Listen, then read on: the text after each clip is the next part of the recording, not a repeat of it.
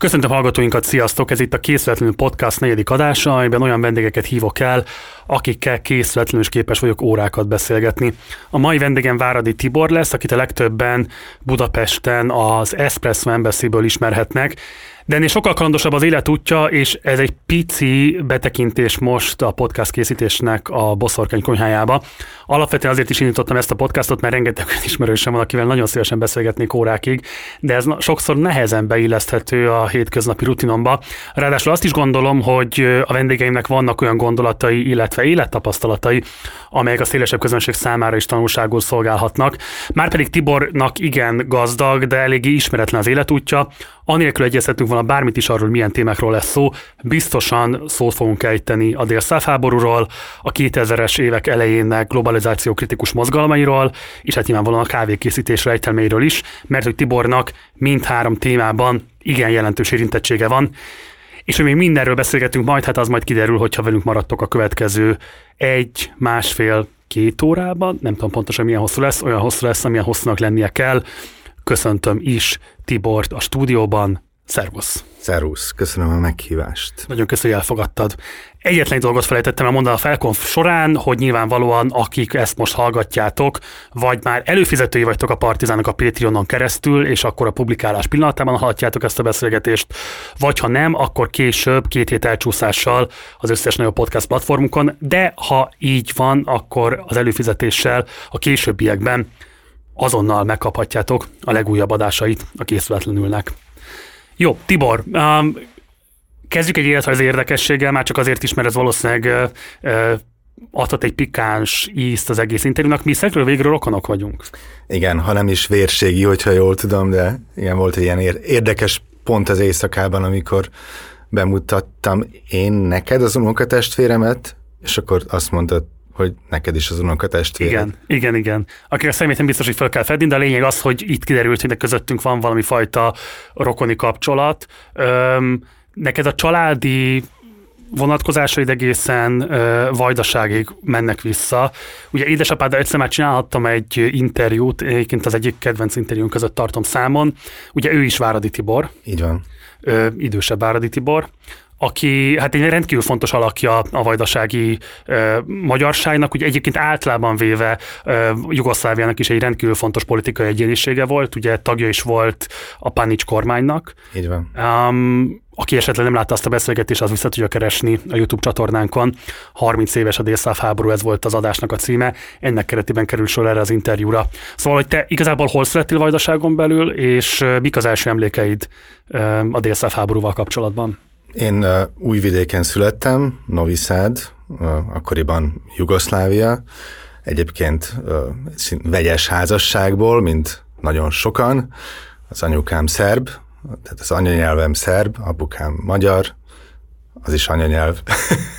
Úgyhogy uh, uh, így, így nőttem föl uh, Újvidéken, és uh, 78-ban születtem, talán érdekes így matematikailag, mert ugye a háború a 90-es években indult, tehát a, az ilyen korai 90-es évekbeli újvidéki mondjuk háború ellenes megmozdulások, azok így a politikai szocializációm kezdetét jelentették, tehát eljártunk tudom, már ilyen 13-14 éves koromba, vagy, vagy még sokkal előbb is talán tüntetésekre újvidéken, és mi az első tüntetéses emléked?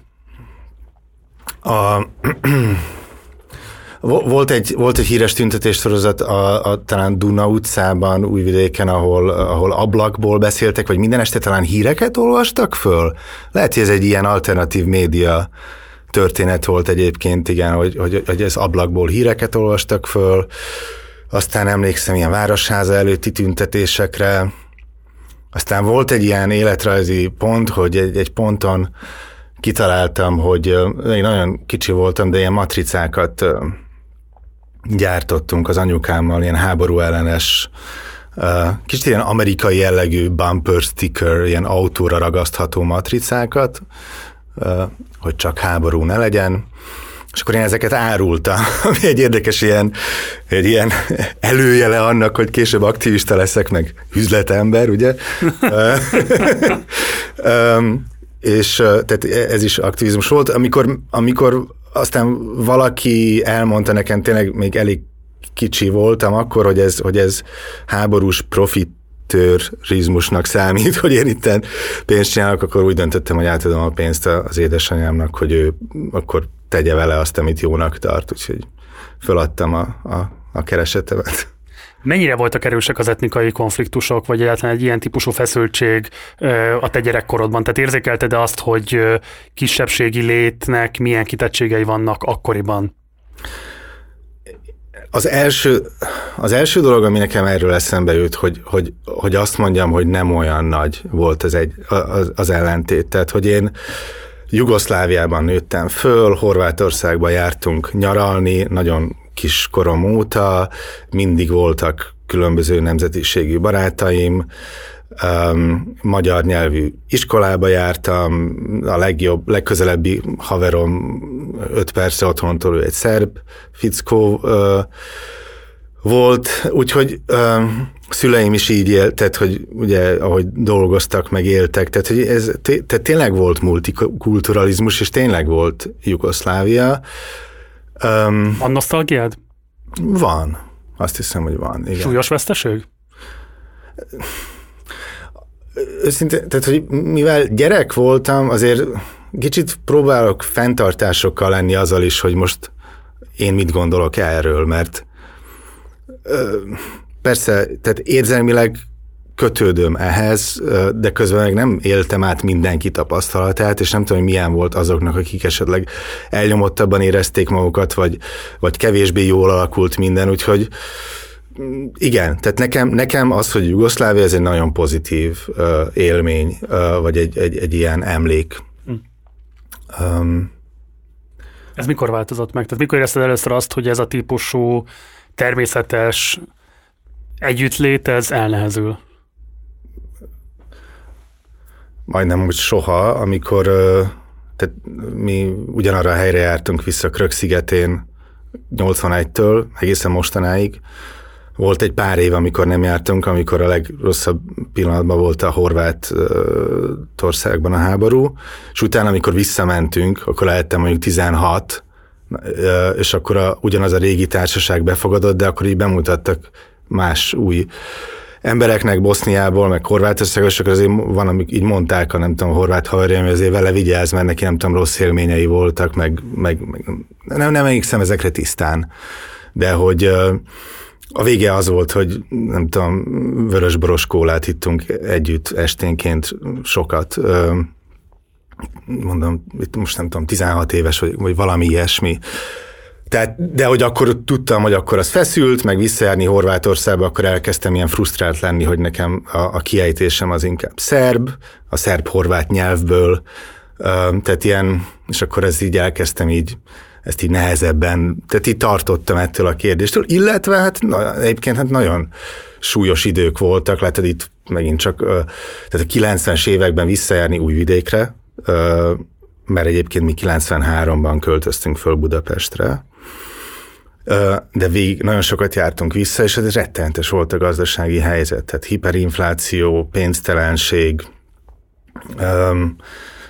azért, azért ez nyomasztó, tehát jó, hogy én úgy gondolok vissza, hogy milyen jók voltak azok a bulik, amikor csak mindegy, de hogy, de nyilván ez nem egy vidám történet. Nem akarok mélyre ásni ebben a kérdésben, de nagyon érdekelne, hogy mi a reflexiód akár csak egy-két mondatban is.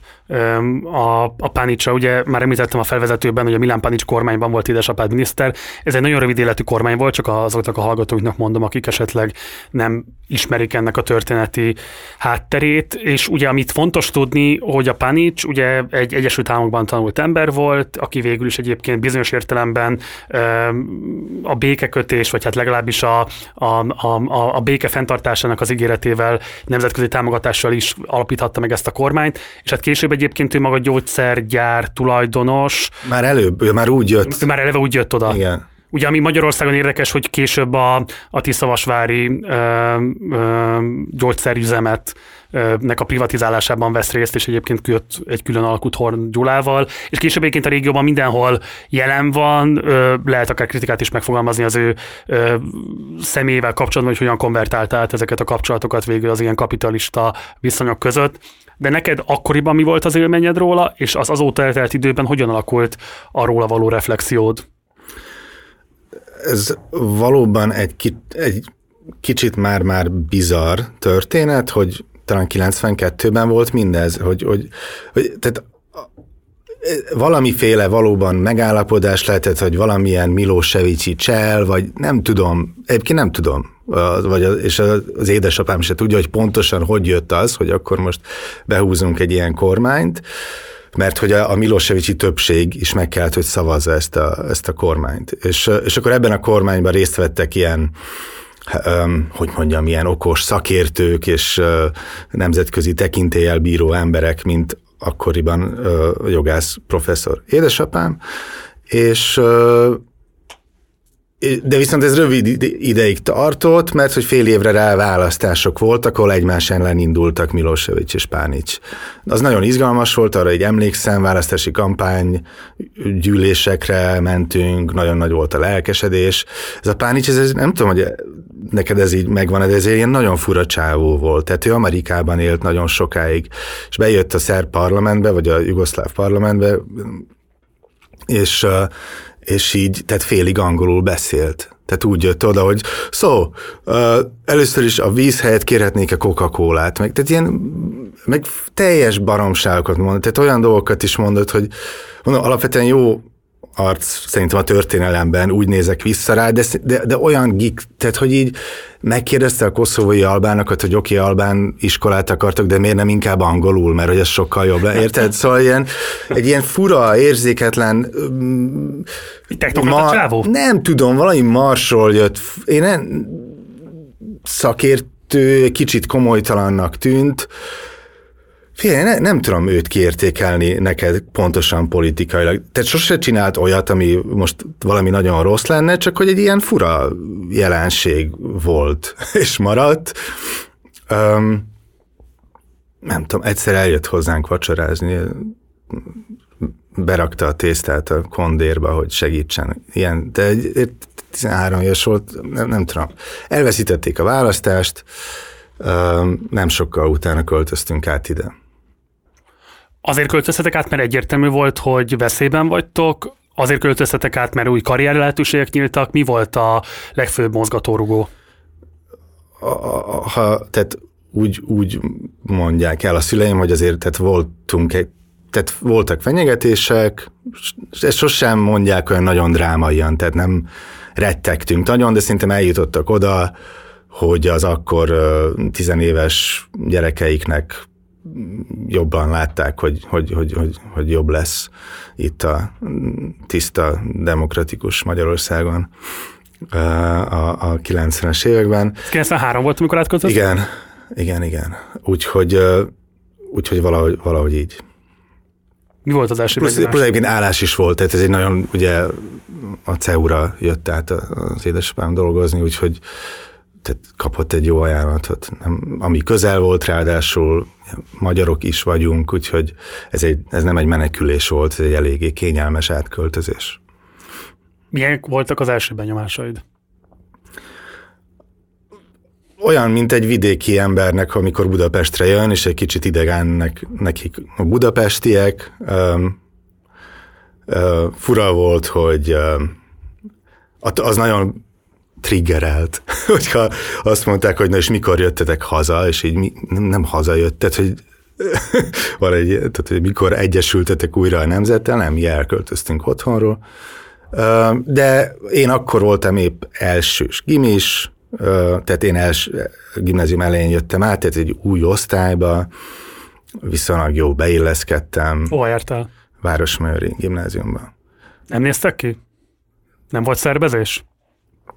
Szervezés? Szerve. Szervezés? Nem, nem, nem. Hát ilyen hülyességet, tehát szerintem ott újvidéken nem volt az, hogy ünneplőbe járunk az év első napján, úgyhogy tesómmal mi az első nap fölvettük a a Ministry meg a Metallica pólót, ott, hogy megtaláljuk a többi metálos gyereket, a kapcsolatépítés gyanánt, mindenki más fehér ringben volt, úgyhogy ez, ez úgy nem sült el jól.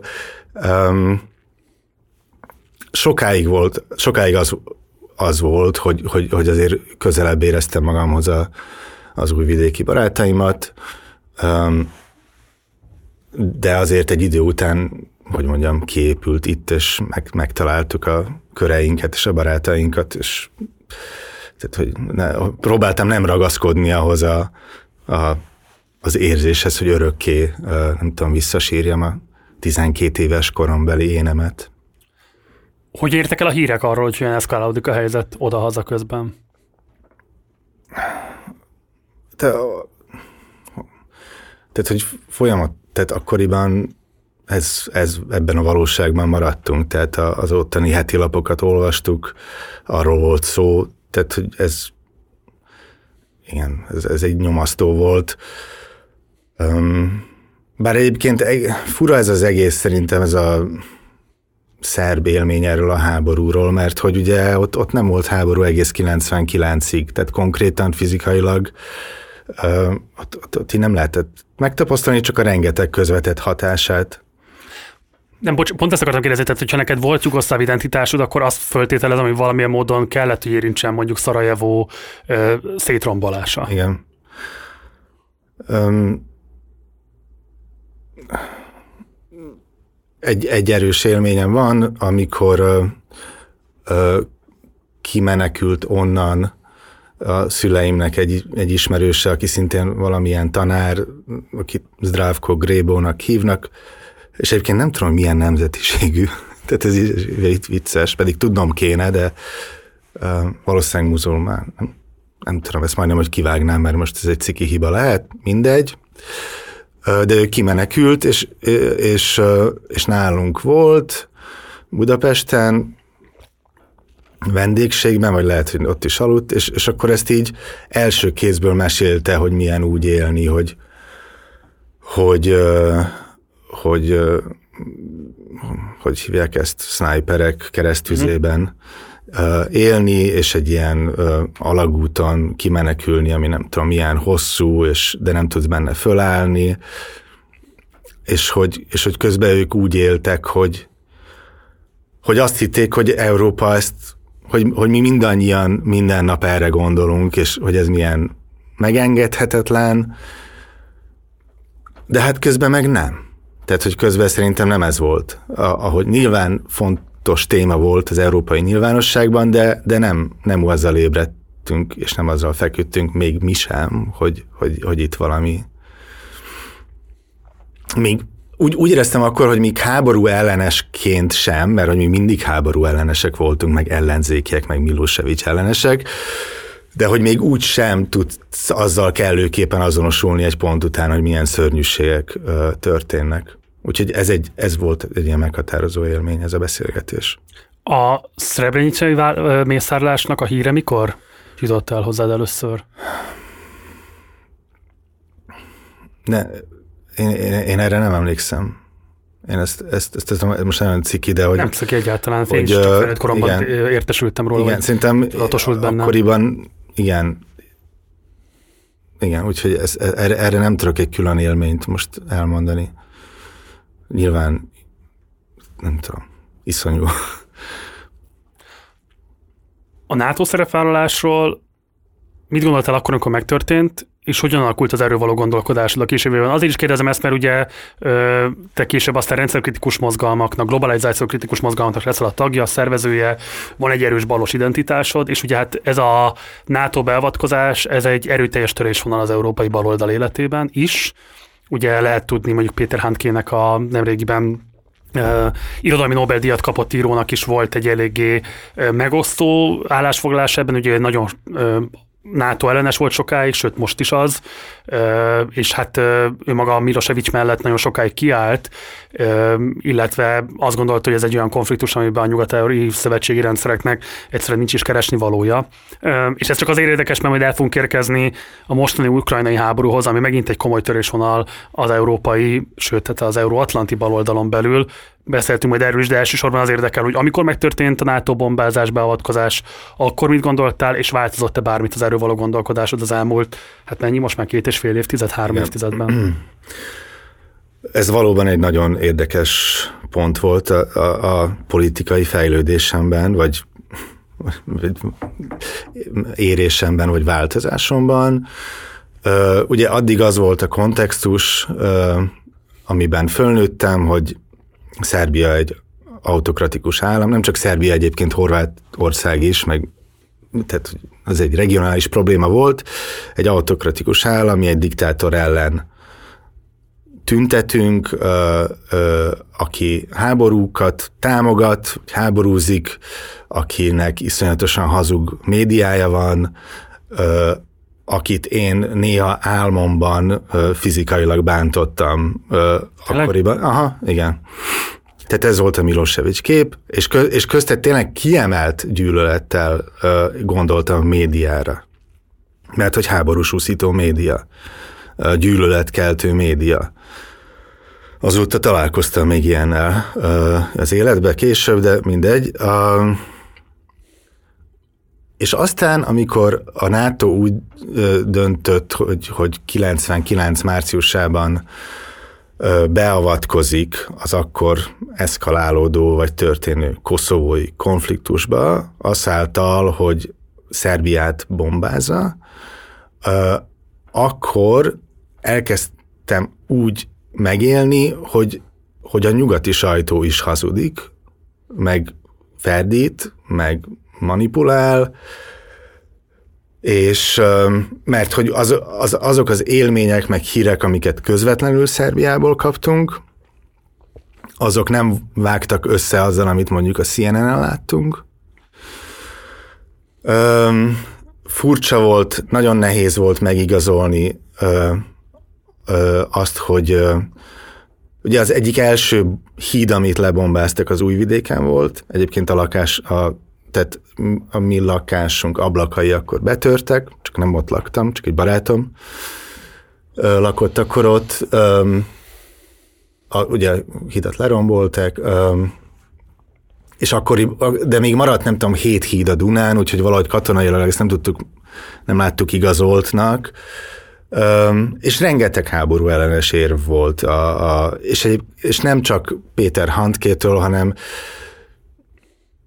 ez Magyarországon is eléggé mainstream álláspont volt, akár a, a, olyan emberektől is, mint nem tudom, Konrád György, aki egyébként később, tehát ő inkább egy atlantista mainstream uh, ember volt, de, de, de és re, rengetegen mások, rengeteg olyan érv uh, szólt a háború ellen, hogy Chomsky mindig azt pedzegette, hogy, hogy az igazi eszkaláció, az igazi vérontás az a, az a NATO beavatkozás után indult. Um, azt is föl lehetett róni a NATO-nak, pláne utólag, hogy, hogy olyan feltételeket szabtak a háború bombázás elkerülése előtt, amik te, teljesen megalázóak voltak, hogy az egész Szerbia területén szabadon mozogjanak NATO tankok, vagy valami ilyesmi, ez volt a rambújai tudom, konferencián a javaslat, tehát hogy, hogy, hogy majdnem, tehát hogy így eldöntötték, hogy háború lesz, és, és ezt így keresztül nyomták. Azt is mondtuk, hogy a Milosevic hatalom megerősödött ettől, és nyilván voltak benne olyan incidensek, ahol, ahol civileket öltek meg. Lebombázták a televíziót, ami, ami, ami hát ilyen nemzetközi jogilag elég kétes Igen. dolog, enyhén szólva, és itt tovább, és itt tovább. Um, és én itt, itt, itt egyrészt um, itt, itt döntöttem el, hogy én sokkal erősebben leszek háború ellenesebb. Részben saját magam mat is, itt is úgy éreztem, hogy, hogy most miért akkor vagyok igazán érzelmileg felháborodva, amikor a mi, bocsánat, de kibaszott ablakaink betörtek, és hogy akkor én, hú, hát azért ez most már tényleg durva, és akkor így névé, akkor már így ránéztem magam, hogy de Tibi, oké, de hát több százezer ember itt már meghalt Jugoszláviában, te háború ellenes voltál mindig is, mondtam magamnak, de hogy valamiért mégiscsak ez az érintettség hozta ki az igazán nagy felháborodást, és akkor úgy éreztem, hogy ez egy ilyen morálisan fölébresztett arra, hogy valójában mennyire szörnyű a háború. Bár valószínűleg még mind, ez, ez sem ö, eléggé. Úgyhogy, úgyhogy itt, igen, tehát egy, egy, itt, itt lettem rendszerkritikusabb, meg, meg uh, NATO kritikus, meg, meg ehhez hasonlók. Ha megengeded vissza, most válaszolok a másik részére a kérdésednek. Mennyire vagyok, mennyire változott a véleményem erről? Alapvetően nem változott, egy dologgal viszont érzek hiányérzetet a nézeteimmel kapcsolatban, hogy a legszívesebben ezt a beszélgetést úgy folytatnám, hogy legyen itt mellettünk egy horvát, akár pacifista, akár nem pacifista, vagy, vagy egy koszovói albán, vagy több, egy bosnyák. Tehát azok a népek, akik tényleg közvetlenül áldozatai voltak a Milosevicsi vagy a szerb erőszaknak vagy a szerb paramilitáris erőszaknak, nem a szerb népész. Mert, mert mi mind, mindvégig, most, hogy nem, nem engedlek szóval, nem. mindvégig ebben voltunk, hogy persze, hogy mi is áldozatai voltunk a Milosevicsnek, mi mindig az ellenzéke voltunk, mi, érted, szóval embereket, nem tudom, elhurcol, nem hurcoltak el, de hogy, tehát, hogy nem volt egy kényelmes pozíció. De mégis, amikor így, nem tudom, Twitteren követek nem túl mélyen, de hogy követek ilyen bosnyák, meg, meg, meg, meg más nemzetiségű embereket, és hát azért ott, ott azért úgy máshogy néznek arra, hogy a NATO meg az amerikai beavatkozás, ez milyen volt. És ezért um, így, így van egy kis fenntartásom a saját nézeteimmel uh, szemben, amit nem oldottam föl, úgy érzem, hogy nem tudok erről eleget, alapvetően nem ingolt meg, tehát az nem fog megváltozni, nagyon könnyű rámutatni a nyugat ellentmondásaira, de nem biztos, hogy itt a történet véget ér. Szerintem ezt nyugodtan feloldhatjuk azzal, hogy itt nyilvánvalóan nem jó és rossz megoldások versenyeztek egymással, mert hogy egy háborús helyzetről beszélünk, és most nem akarom ezt ilyen centrista elkenéssel kezelni, de ami szerintem igazából csak érdekes, és ami engem nagyon mozgat, hogy felületesen ismerve az események történetét, drámai, hogy mennyire rossz megoldásokat hozott a nemzetközi közösség, akár csak a NATO beavatkozástól kezdve egészen a hágai bírósági esemény együttesig bezárólag. Tehát, hogy sem igazságot szolgáltatni, sem a sem deeszkalálni a helyzetet, nagyon igazából nem sikerült az én megítélésem szerint, lehet, hogy tévedésben vagyok, nyugodtan vitatkozz velem, és hogy valahogyan még az se sikerült az elmúlt két és fél, kettő, kettő és fél évtizedben, hogy ebből azok a típusú tapasztalatok megképzésre kerüljenek és köztudomásúvá váljanak, ami valami fajta mankó lenne például a mostani ukrajnai háború esetében, miközben nagyon más a geopolitikai kitettsége egyiknek a másiknak, nagyon más a történeti megalapozottsága, mindenfajta ilyen analógia valahol félrevezető, de közben mégis az az alapvető élményem, hogy, hogy nincsenek olyan típusú tapasztalatok levonva. Még egyébként a baloldali közösségek számára sem, amiből olyan, olyan hogy én legalább megközelítéseket el lehetne kezdeni, fölépíteni, amelyek a megértés segítenék, hogy mégis honnan tájékozódjunk, kinek a szava számít, ez egy szuverenitási kérdés, és azt kell priorizálni, vagy valamilyen más típusú megfontolásokat kell priorizálni. Tehát ez szerintem egy, egy iszonyú összetett kérdés. Most ugye pont azokat a napokat éljük, amikor Németország végül beadta derekát és tankokat fog küldeni Ukrajna számára. Ugye azt pontosan tudjuk, hogy még hónapok mire ezeket majd aztán megtanulják, birtokba venni, stb. De Olaf Scholz már most jelzi, hogy repülőgépről szó se lehet, de egy évvel ezelőtt tankról se lehetett szó. Tehát, hogy, hogy, hogy, hogy egyáltalán nem gondolom azt, hogy ne kellene küldeni fegyvert egy harcoló, megtámadott nép számára, de hogy senki nem győzött meg arról, hogy ezek a tankok bármit is meg fognak oldani azon túl, hogy nyilvánvalóan eszkalálják a helyzetet, de hogy lehet-e deeszkalálni akkor, amikor az agresszort láthatóan senki nem képes igazából megszólítani, nem is biztos, hogy bárki tett érte erőfeszítést. Tehát, hogy iszonyatosan komplex helyzet, és csak visszaugorva a te helyzetedbe, azt gondolom, hogy neked egy olyan speciális tapasztalatod van, és nyilván olyan típusú politikai szocializáció mentél át a 2000-es években, ami vissza-visszatérően újra gondolásra készítetett téged arra, hogy mit lehetett volna másként tenni. Ezért kérdezem, hogy Igen, de, de van-e bármilyen válasz? nekem nincs, mert, mert ö, ugye nem vagyok politológus, meg nem kutatom ezt a területet, és el, eljutottam oda az életbe, hogy, hogy, hogy így visszanézek, és inkább bizonytalanabb vagyok, mint bizonyosabb, tehát nem egyre több, hanem majdnem egyre kevesebb tanulságot tudok levonni, és ez nem szöveg, hanem tényleg egy ideje azt mondom, hogy így próbálok olvasni, és tudom, Losonc Márka mércén írtak Igen. jókat Milosevicsről, és nekem ezek Igen. nagyon nagyon, hát, nagyon azok az írásai, igen, azokat például tőle próbálok tanulni, és, és valójában úgy érzem, hogy több, többet kéne erről elolvasnom, mert mondom, tehát azért az, hogy ott éltél, attól még nem vagy a, a szakértője a területnek. Akkor egy aspektusról viszont beszéljünk, mert szerintem abban vannak tanulságok, és még az is a feltételezés, hogy lehet, hogy hasonló tanulságokat vontunk le. Ez az ottpornak a története, ami ugye egy aktivista közösség volt, Szergya Popovics volt az egyik kiemelt vezetője, de voltak más meghatározó tagja is. Lehet, hogy te magad is voltál tagja az Ottpornak? Nem voltam, akkoriban már Budapesten éltünk, csak amikor visszaértünk Újvidékre, akkor részt vettem ilyen tüntetéseken velük, meg az ellenzékkel. Csak a kontextus érdekében a nézőink kedvéért, vagy a hallgatóink kedvéért, ugye ez egy ö, ö, erőszakmentes ellenállási mozgalom volt, ami diák mozgalomból nőtte ki magát. Ö, a fáma úgy szól, hogy rendkívül fontos szerepük volt abban, hogy tényre kényszerítették a rendszert. Ö, jó, ezt mindjárt mi kezeljük, de a lényeg az, hogy valóban, amiben volt jelentős szerepük, az az, hogy a választásokon elérték azt, hogy a Milosevic szemben fölálló ellenzék kvázi egyesítette az erőit, és így tudtak végül egy választási helyzetet odáig eszkalálni, hogy Milosevicnek nyíltan csalnia kellett, és ez a nyílt csalás végül kvázi a bukását is alapozta meg.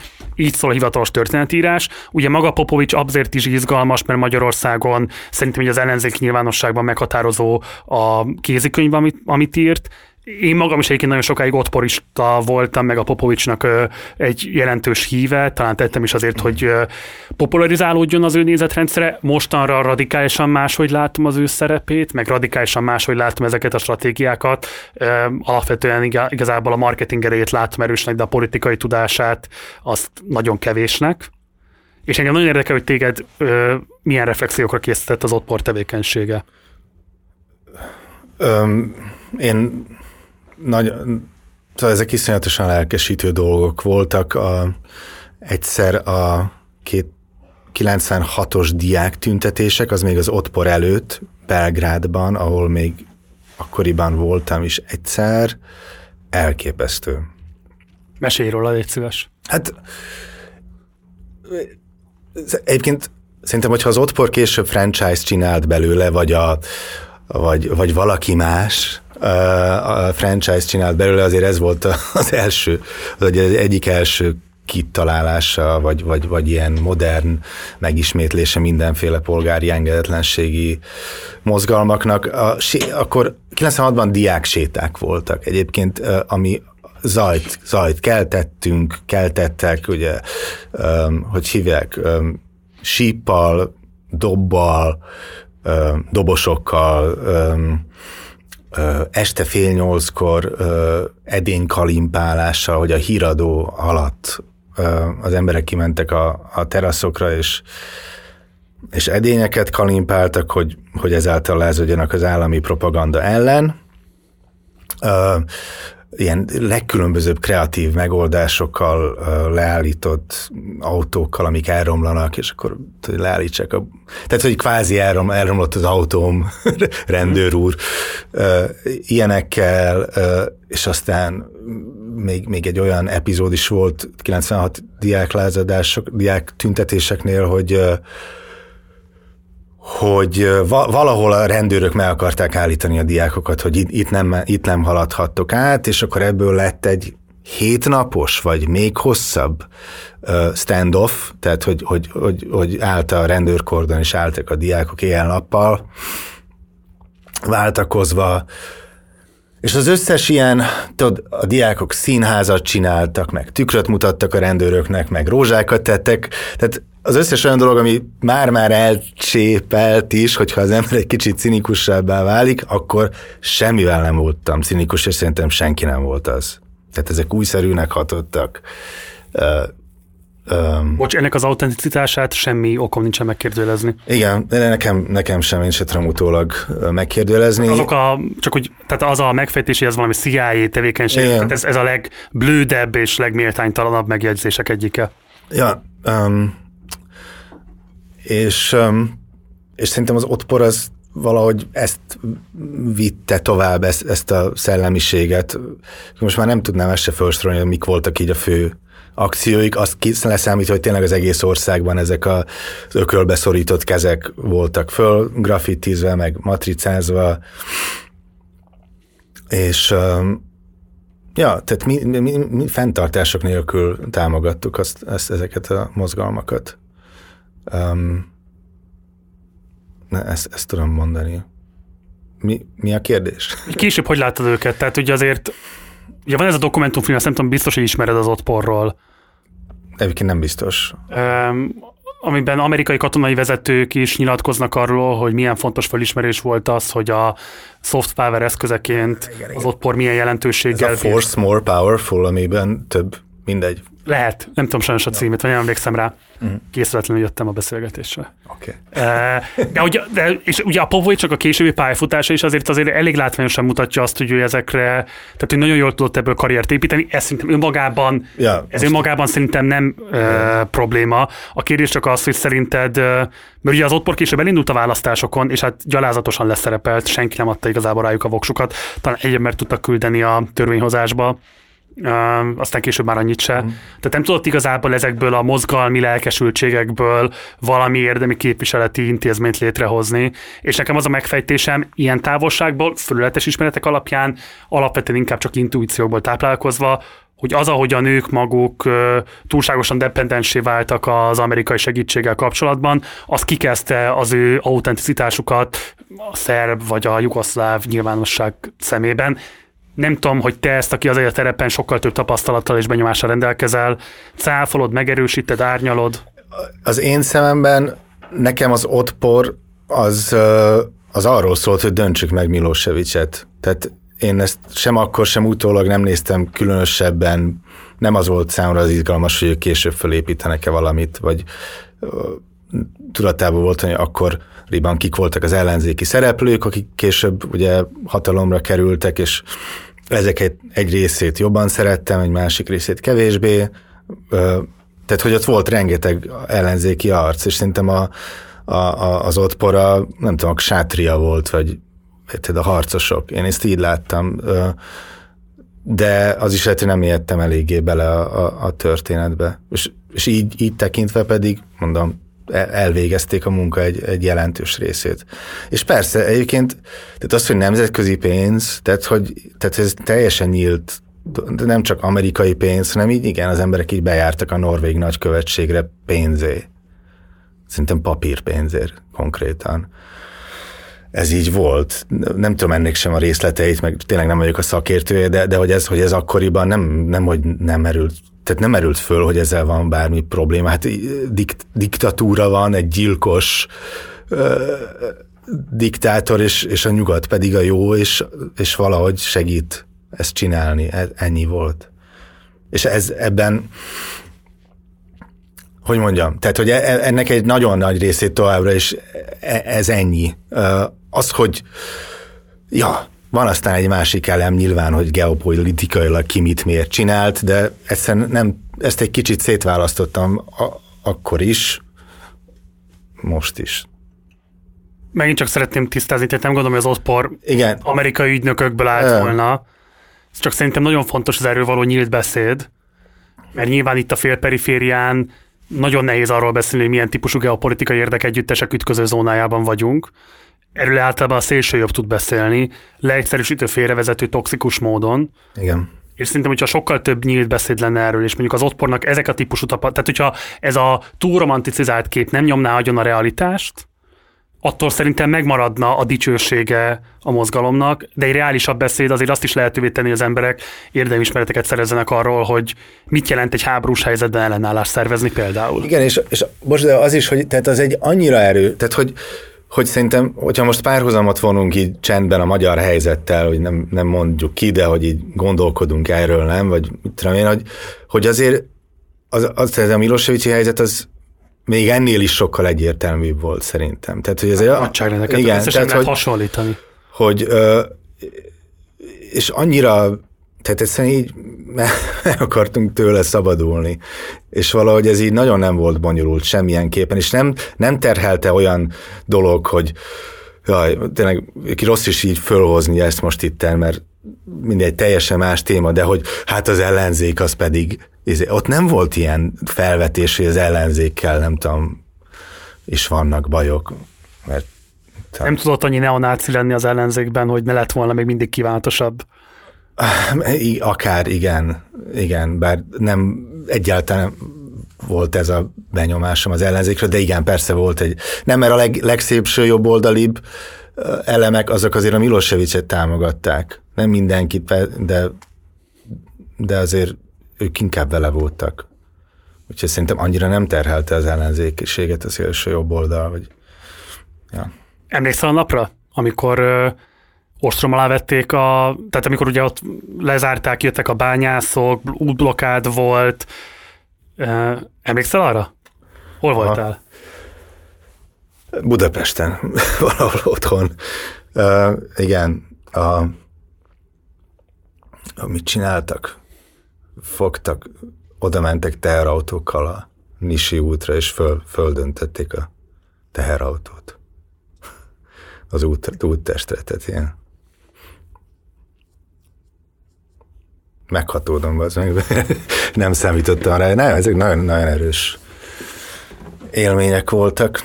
Utána, utána mentünk Újvidékre, és akkor nem tudom, punk zenekar volt a Városház előtt, meg ilyenek. Jó volt. Igen. Egyből indultál? Nem, szerintem nem. Nem, nem, nem tudom mikor. Valami egy-két hétre rá. Nem is tudom akkor mi volt épp az életkontextus, de nem. Meg megtörtént, tehát hogy ez egy, egy nap alatt lement. Öt, október 5-e 2000-ben. Igen. Amikor az oránygyínyicset lelőtték, az volt a nap, amikor neked ennek az egésznek az eufóriája elszállt, vagy már sokkal korábban elvesztetted esetleges érdeklődésed? Nem érdeklődésed, lelkesedésed? Szerintem fokozatosabb volt. Nem, nem, nyilván ez most így hülyen hangzik ez a válasz, de nem arra a napra nem, valahogy, igen, tehát nem úgy emlékszem, hogy mint az volt az egyetlen, nem tudom, nagy visszalép. Fokozatosan oszlottak szét az, az illúziók, vagy, a, vagy változott meg a helyzet, inkább így mondom.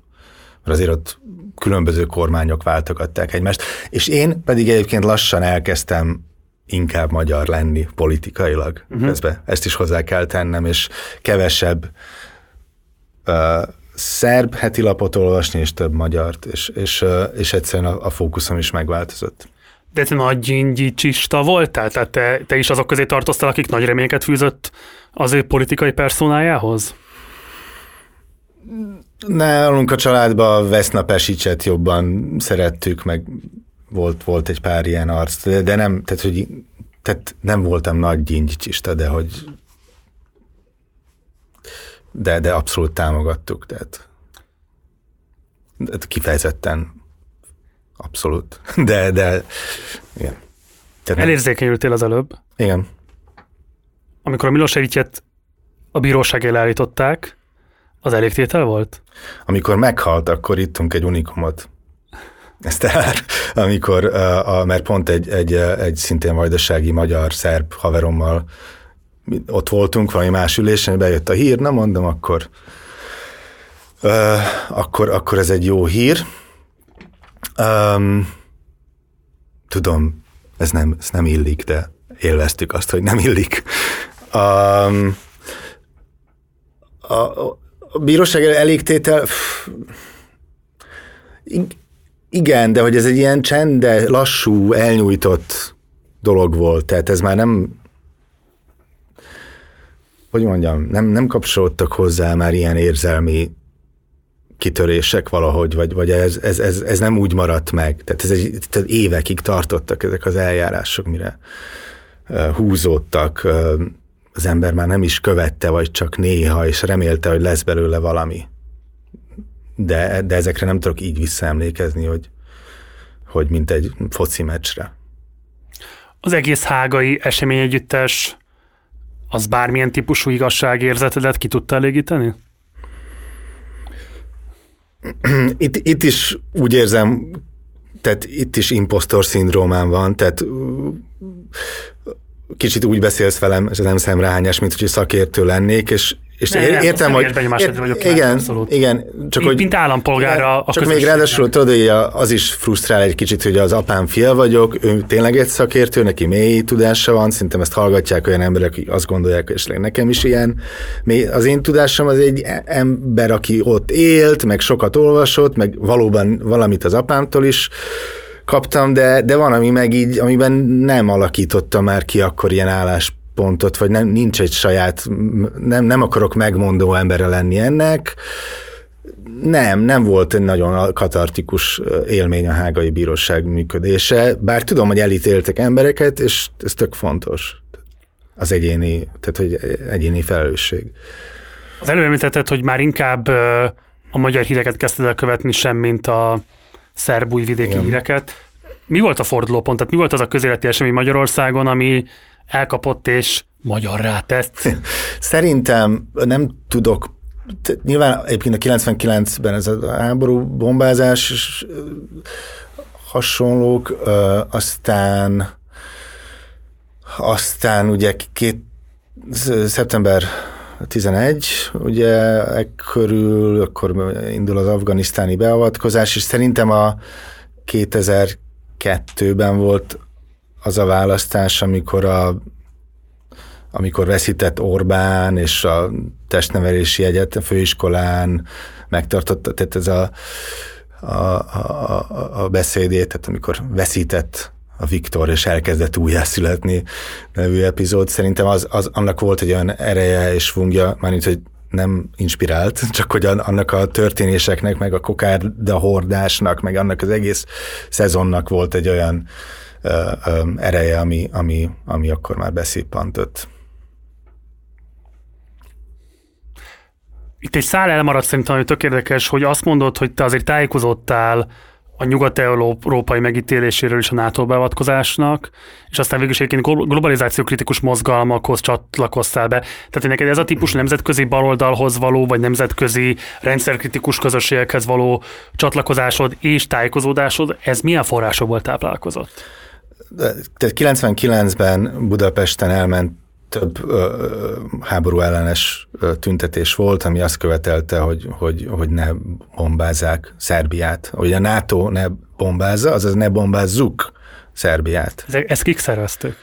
Szerintem sok minden volt, tehát egészen igen a baltól, meg a szélső balig mondom, ilyen, ilyen, tehát ilyen main Konrád György figurája, nem tudom, Albakör, akkoriban, hogy még nagy békemozgalom volt. Őszintén szóval nem emlékszem pontosan, de ez egy nagyon mainstream és széles körűen elfogadott és rendben levő álláspont volt. Nyilván részben szomszédi alapon is, meg baráti alap, tehát hogy ez egy, ez, ez, ez nem volt egy fringe álláspont akkor ez volt 99, és, és én akkor kerültem kapcsolatba a, a humanista mozgalommal, akik szintén béketüntetéseket szerveztek, a testvéremen keresztül, aki, aki korábban is elkezdett ilyen aktivizmussal, meg anarchizmussal foglalkozni.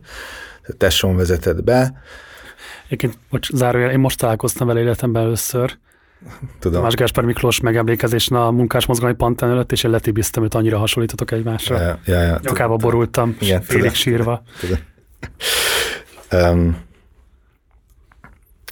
és, és ugye ez volt 99, ami, ami köz, 99-ben volt a, ha jól emlékszem, a, a Seattle-i csata, a, a globalizáció kritikus mozgalom, vagy lehet jó évet mondok, szerintem jó évet mondok, de lehet, hogy 2000-ben, tehát akkoriban volt, az a pillanat, amikor ez a modern 2000-es évekbeli globalizáció kritikus, vagy antiglob ö, mozgalom elindult, és, és én akkor kapcsolatba kerültem a humanistákkal, és valahogy ez volt a következő lépcső, és akkor megismerkedtem azokkal az érvekkel, azokkal a globalizáció és kapitalizmus kritikus gondolatokkal, amik, amik mentén akkor bontakozott ki egy, egy ilyen izgalmas lázadás, és ezekben részt vettem.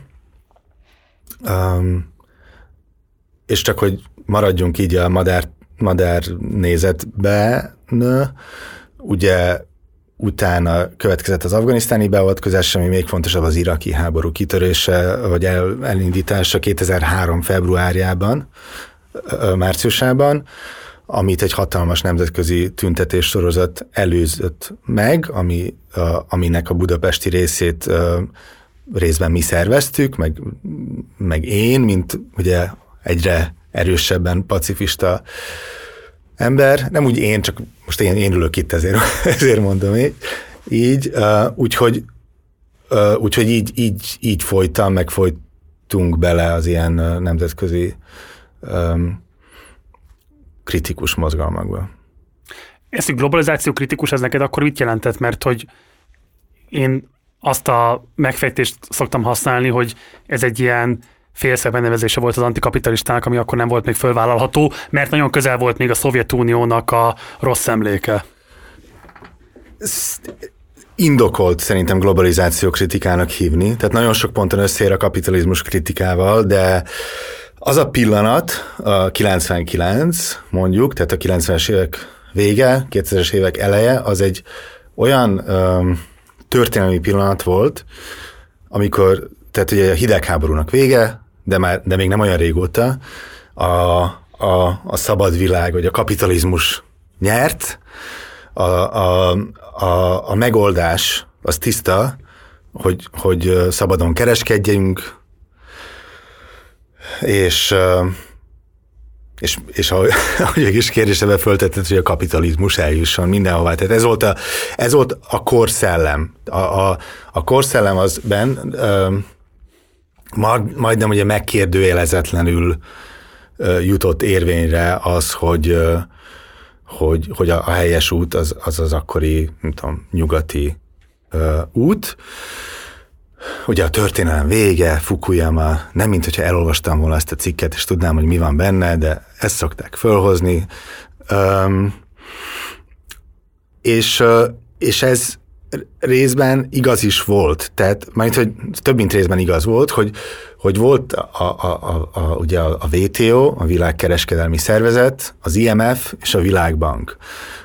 És ezek a, a szervezetek a, a különböző ugye, szuverén államokkal szemben feltételeket tudtak szabni a különböző hitelek felvétele, felvételéhoz, vagy különböző nemzetközi szervezetekhez történő felvételhez. És ezek a, az előírások, ezek rendkívül mi mértékben, hogy mondjam, pres, preskriptívek voltak, tehát előírták, hogy hogyan vezesd az országodat. Dereguláció, privatizáció, szabadkereskedelem. Tehát, hogy add el a közszolgáltatásaidat, ö, csökkentsd le a minden ilyen, az ilyen, ugye ennek számukra ez a kereskedelem korlátai voltak a környezetvédelmi intézkedések, munkajogi intézkedés, szabályozások, gyakorlatilag bármivel be lehetett kötni, hogy, hogy ez, ez akadályozza a szabad kereskedelmet, és ráadásul akkoriban, 99 előtt a WTO, az IMF és a Világbankról nem is nagyon beszéltek az emberek. Tehát, hogy nem, nem volt ez egy nagyon nyilvános dolog, Öm, nem volt titkos, csak hogy nem foglalkoztunk vele, mert valahogy ez ilyen zárt ajtók maguk történt, és a nyilvánosság figyelme nem annyira irányult arra, hogy hát kereskedelmi megállapodás. Most oké, okay, kötöttünk. És, és mondom, ezért tehát ez a, a globalizációnak voltak ilyen szempontból nagyon egyértelmű szereplői, ezek a nemzetközi szervezetek, akik ezt tolták a, a, a nemzetállamok torkán át, kihasználva azt, hogy ugye átalakulások voltak, nyilván a, a, a posztkommunista térségben is, de a fejlődő világban is. Um, úgyhogy ami történt Seattle-ben, ahol ugye nem voltam ott, de hogy ami ezekben a mozgalmakban történt, hogy egymásra találtak ö, olyan mozgalmak, akik úgy érezték, hogy hasonló, hogy, hogy ugyanabból a forrásból fakadnak a bajaik, hogy, hogy ö, és akkor ugye itt voltak, nem tudom, az indiai földművelők, akik attól féltek, hogy a, hogy a WTO nyomására le lehet majd védeni a, a, a, a, a, magvakat, hogy mondják mm. ezt szépen hogy vagy hogy mondjuk beerőltetik a GMO-t, vagy, vagy, vagy ugye ide tartoztak a, a szakszervezetek, akik, akik úgy érezték, hogy a, a munkajogokat és standardeket csökkentik, a környezetvédők, akik azt tapasztalták, hogy a globalizációnak ennek a formája um, rossz hatással van a környezetvédelmi standardekre, vagy nem ezt tartsa előtérben, itt voltak azok, akik azért küzdöttek, hogy, a gyógy, hogy mondjuk generikus gyógyszereket lehessen hozzáférhető áron eljutatni szegények országokban, tehát hogy, hogy ne, ne védje az összes gyógyszergyártást olyan mértékben a, az iparjogvédelem, mint ahogy védi. Ö, ide tartoztak azok, akik nem tudom, Bolíviában a vízprivatizáció ellen küzdöttek. Tehát, hogy végtelenség lehetett sorolni, és, és azt látták, hogy, hogy, hogy ez, ez, ez az a nagy összefogás, hogy, hogy itt igenis van egy kimutatható úgymond ellenség, ez pedig a nagy korporációk által támogatott, és az ő agendájukat végigtoló VTO. És mi volt a magyar agenda? Tehát ezt hogyan tudott hozzá csatlakozni a humanista mozgalom? Hogyha jól értem, akkor igazából ez volt a legnagyobb szervezet. Talán, igen, vagy sok, szerintem sokféle volt, és sok... Volt Atak Magyarország is, azt tudom. Legyen ez egy másik kérdés. A, a, a humanistáknak szerintem az volt az egyik, ugye ez egy, ez egy Argentinából induló mozgalom volt, aminek tehát dél-amerikai volt gyökerei voltak. Nem tudtam. Mesélj erről egy kicsit.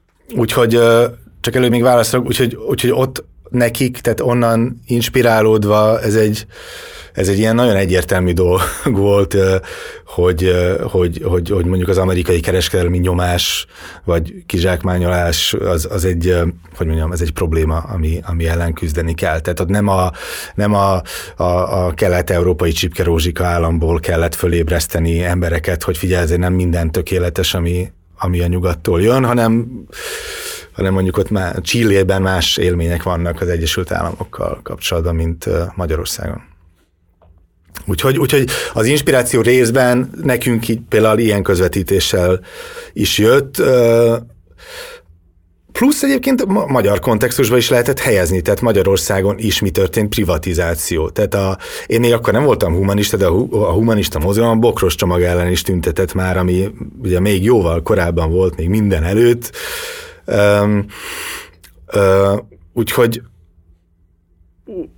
úgyhogy ennek, ennek igen, egyértelmű kontextu, magyar kontextusai voltak, bár hozzáteszem, és ez egy másik téma megint, hogy, hogy, hogy nem biztos, hogy egyébként olyan jól fordítottuk ezt mi le magyar kontextusra. Tehát, hogy szerintem akkoriban azért volt divatja annak, hogy, hogy így messze elrugaszkodva a földtől mondtuk azt, hogy ezek nem jók, és reméltük, hogy mindenki felszáll velünk erre a vonatra, hogy, hogy változtassuk meg a világot. Uh, úgyhogy nem, nem, nem hiszem, hogy mindig nagyon ügyesen lefordítottuk volna, hogy ez mit jelent az átlagembernek számára. Több kérdésem is van. Az első, hogy mi volt ez a fenntartás az adatok Magyarországgal kapcsolatban? Ja nem, csak ezt most elkezdtem a fejembe gyorsan megválaszolni, hogy kik, kik voltak, meg hány mozgalom volt, szóval tehát igen, volt az adtak, egyértelműen voltak a humanisták, voltak a különböző zöld mozgalmak, ugye a Védegylet, a Zöfi, ugye én a Védegyletnek is később tagja lettem, meg, meg sőt munkatársa. Úgyhogy meg, meg a békemozgalmak, meg szóval, hogy, hogy ez egy ilyen sok, sokrétű, ha nem is nagyon tömeges, de azért sok, sokrétű mozgalom volt Magyarországon is. Régi kádáristák is voltak azért. Fölmerül bármilyen szempontból is az egységesülés gondolata? Hát akkoriban ugye a, létrejött az a World Social Forum, világ szociális fórum, de a zöldeknek csak társadalmi fórum, nehogy véletlenül.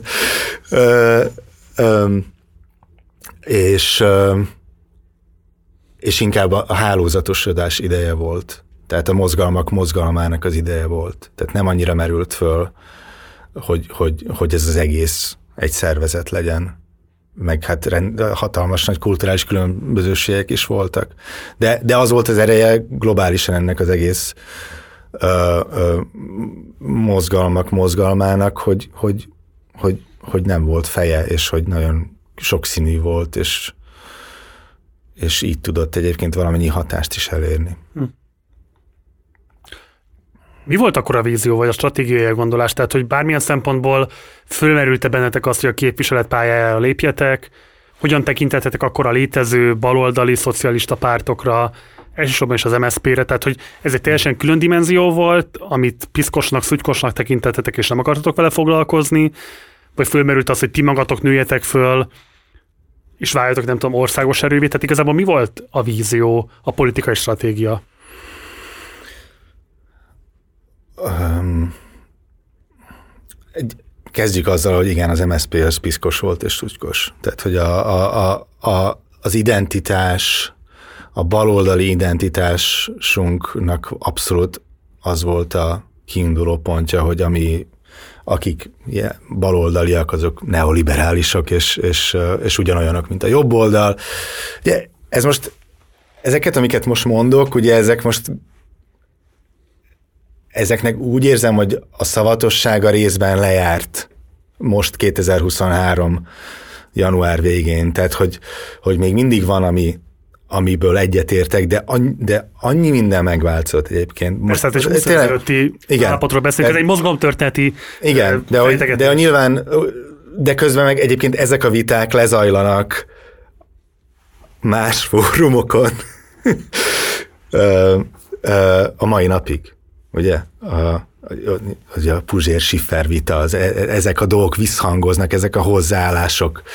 Um, ja, de ezt most tegyük zárójelbe. Um, úgyhogy, úgyhogy abszolút nekem az identitás, tehát hogy ez, ez volt az identitás legalábbis nekem, hogy, hogy a, hogy, hogy a baloldalnak vagyunk a baloldali ellenzéke, és nem, senki nem gondolta arra, hogy itten az MSZP-vel vala is bármi, tehát hogy nem, egyszerűen szóba nem jött, ők voltak a, az establishment, ami ellen lázadunk. Meg nyilván a Fidesz, éppen, hogy ki volt hatalmon. Um, mi, hol elveszítettem a fonalat. Hogy volt-e bármilyen politikai stratégia, tehát hogyan képzeltétek el a, hat, a hatalom átvétel, mint szempont megjelente? Nem jelent. Szerintem a stratégia az, az volt, hogy növekedjünk, hogy csináljunk mozgalmat. Ez a, a humanistáknál kifejezetten fontos szempont volt, tehát hogy, hogy, hogy, hogy tagság legyen, hogy kerületi kerületi csoportokat ö, hoztunk létre vidéki városokban, kezdtünk el dolgozni, kerületi újságok voltak, ö, találkozók, ö, rengeteg, rengeteg, rengeteg energia ment a közösség építésbe, és valahogy arra használtuk ö, volna ezeket a, a, a nagyobb konfliktusokat is, hogy, hogy megnőjön egy, egy mozgalom. De ez, ez, és így visszanézve szerintem különböző pillanatokban, különböző pontok, te dolgokban próbáltunk reménykedni, hogy, hogy hát most nem tudom, most lendületben van-e az, az alter glob mozgalom, vagy most lendületben van a béke mozgalom, vagy, vagy, vagy amikor a 2000-es évek közepén Dél-Amerikában ugye inspiráló példaként megjelent Evo Morales, hogy más neveket nem említsek, hogy később sokkal kevésbé voltak inspirálóak. Akkor, akkor, akkor ez is itt, itt visszhangzott az európai baloldalon, hogy, hogy hogy nagy, nagy váltás van, és hogy, hogy ennek a szele valahogy eljuthat Magyarországra. Úgyhogy szerintem valahogy így reménykedtünk abba, hogy ez így majd valahogy bedúrra, de, de, de olyan szinten nem voltunk stratégiailag szerintem kidolgozottak, vagy tudatosak, legalábbis, mint humanisták. Um, Bocsánat, mert a morál ezt említed, az fölmerült, hogy a gazdatársadalommal vagy az agrártársadalommal bármilyen kapcsolatot építsetek, tehát volt esetleg ilyen típusú próbálkozás? És akkor itt átváltanék ugye a másik akkor identitásomra, ami a Védegylet Egyesületben volt, ami hát azért egyrészt szerintem egy, egy valóban egy, egy nagyon különleges civil mozgalom volt, bármit is jelentsen pontosan ez a szó. Másrészt nyilván az LMP-nek a bölcsője is, attól függ, hogy ki milyen szándékkal volt benne, de azért a, a védegyletben voltak olyan uh, munkacsoportok, amik, uh, amik a gazdák jogaival, vagy a fenntartható mezőgazdasággal, vagy egyéb ilyen kérdésekkel foglalkoztak. Voltak olyan események, voltak olyan beszélgetések, voltak olyan hálózati tosodási törekvések, amelyek ebbe az irányba is uh, uh, hatottak. De én szerintem ezekben nem voltam elől, vagy nem. Néha azon keresztül próbáltunk, ugye most megint váltottam a védegyletre, vidéken megjelenni, vagy akár uh, tágítani a köröket, hogy szintén ilyen helyi környezetvédelmi konfliktusokban részt venni, tünk, vett, segítettünk, vagy megpróbáltunk együtt dolgozni, vagy szóval valami szakmai segítséget uh, nyújtani a, a helyi erőknek. És, és aztán ugye ezekből lettek kapcsolatok is, és később, bár ez nem az én projektem volt, de hogy később ez az LMP hálózatának a, hoz is hozzájárult. Most leleplezem magam, tehát hogy elég rossz a hírem abból a szempontból, hogy általában azt szokták föltételezni, hogy interjú én folyamatosan az ő személyes felelősségükre akarom kihelyezni az interjút. Ja, hajrá! De hogy itt De... semmi ilyesmi nincsen a szándékomban, engem csak nagyon-nagyon érdekel ez a korszak, Aha és nagyon érdekel, hogy neked személyesen milyen tapasztalataid voltak, mert te ott voltál. Igen. De attól nekem így nyilván van egy megfejtésem arról, hogy akkor mi zajlódhatott, ami hát így semmifajta megalapozottsággal nem bír, úgyhogy nyugodtan szedsz, csak azért osztom meg a Igen. megfejtésemet, hogy legyen mit adott esetben uh, szétszedni. Szerintem a human, humanisták az egy ilyen kicsit, nem tudom, ez egy elég egyedi mozgalom volt, szerintem nagyon erős mozgalmi dolgokat létrehoztunk Budapesten, bizonyos pillanatokban biztosan jó voltunk a legerősebb mozgósító erejű, legkitartóbb, szívósabb aktivisták, legtöbbet aluljárózó. Én egyébként a, én a, szerintem ilyen nem is volt azóta sem a szikráig személyes meglátásom szerint. Tehát a szikrában látok én, lehet, hogy valaki tévedek, vagy kihagyok, megbántok, de, ott látom azt, hogy ilyen iszonyú erős mag és aktivista spirit van. Lehet, pedig nem tudom, lehet, hogy átugrom a, a, az olimpia ellenes mozgalmat, tudom, tehát, hogy mit tudom én, ez nem egy túl presszíz dolog, de, de, de mi nagyon erősek voltunk ebben, humák, de stratégiában, vagy olyan stratégiában, ami, amit, így, amit így, hogy mondjam, hát úgy, úgy klasszikus értelemben nagyon komolyan lehetne így venni utólag elemzőileg, az, az, az úgy, úgy nem volt. Úgy, hogy, hogy mi csinálunk valamit, hogy egyéni projektek jönnek létre, hogy növekszünk, hogy, hogy hú, itt ebben az országban ez, ez történt, hogy próbáljuk meg, lépjünk erre, változtassunk, tehát ebben mindig volt mocorgás, meg remény, meg valamiben kapaszkodtunk, de, de nem, egy, nem egy full professzionális szervezet volt. Soha nem volt fizetett alkalmazottja, egy se, nulla, zéro, pénze. Hány tagja volt, tehát hányan csináltátok?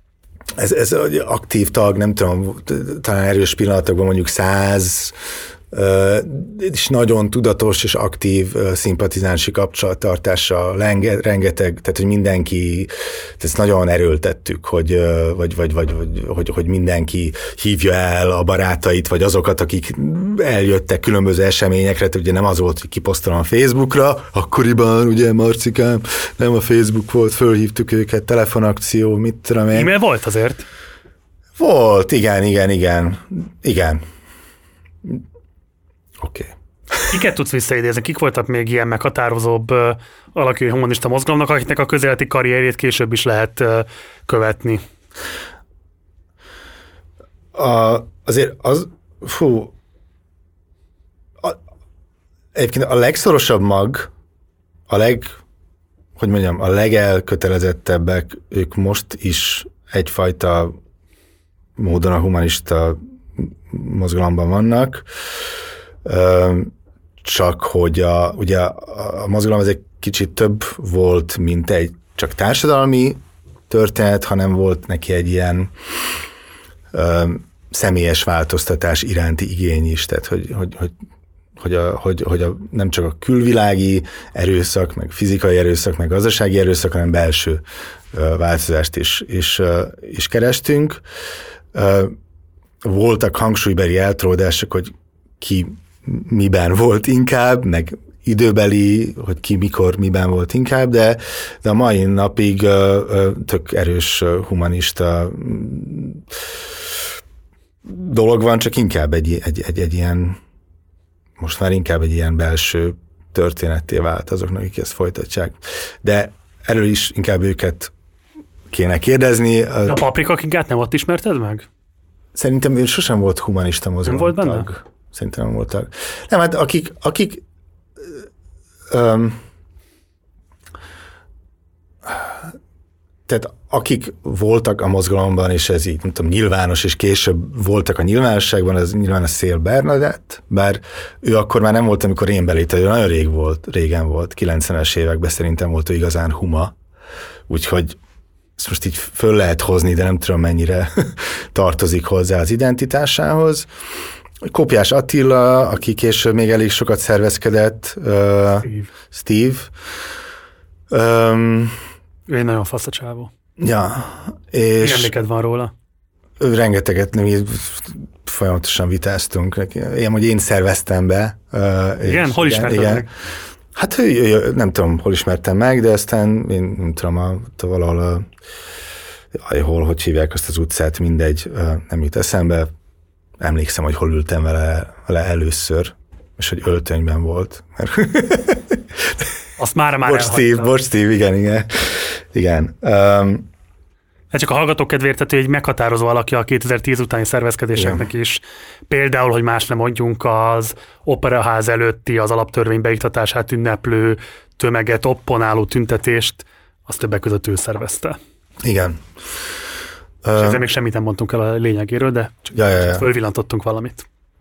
Meg egyébként akikre én így nagyon büszke vagyok, meg szerintem ők is így felvállalják, hogy volt valamilyen kapcsolódások. Ugye az egyik humanista projekt az a, a Nagy Niki és a Szabó Anita által indított az utca embere ö, ö, há, hálózat a hajléktalan emberekért. Talán ez, ez is ott volt a színként, tehát ez a, haj, a hajléktalanokért és, és lakhatási jogért történő szervezkedés. Amiből később aztán kinő majd a város a, a város mindenki. Úgyhogy, úgyhogy én nem emlékszem egy, nem tudom, tizen, nem tudom, öt éves Misetics Bálintra, és vele első találkozókra, Tesszára, Bende Anderre, stb. Annára. Ők, ők, ők szerintem szintén ugye a humanista mozgalomnak inkább így a, a szatellitjeként voltak jelentett, a, vagy ezt, nem, ezt neki kell elmondaniuk, de hogy ez egy, ez egy ilyen társadalmi akció, ami ebből nőtt ki, vagy abban a gondolkodásból nőtt ki, de, de nem volt minden szempontból szorosan humanista. Hm.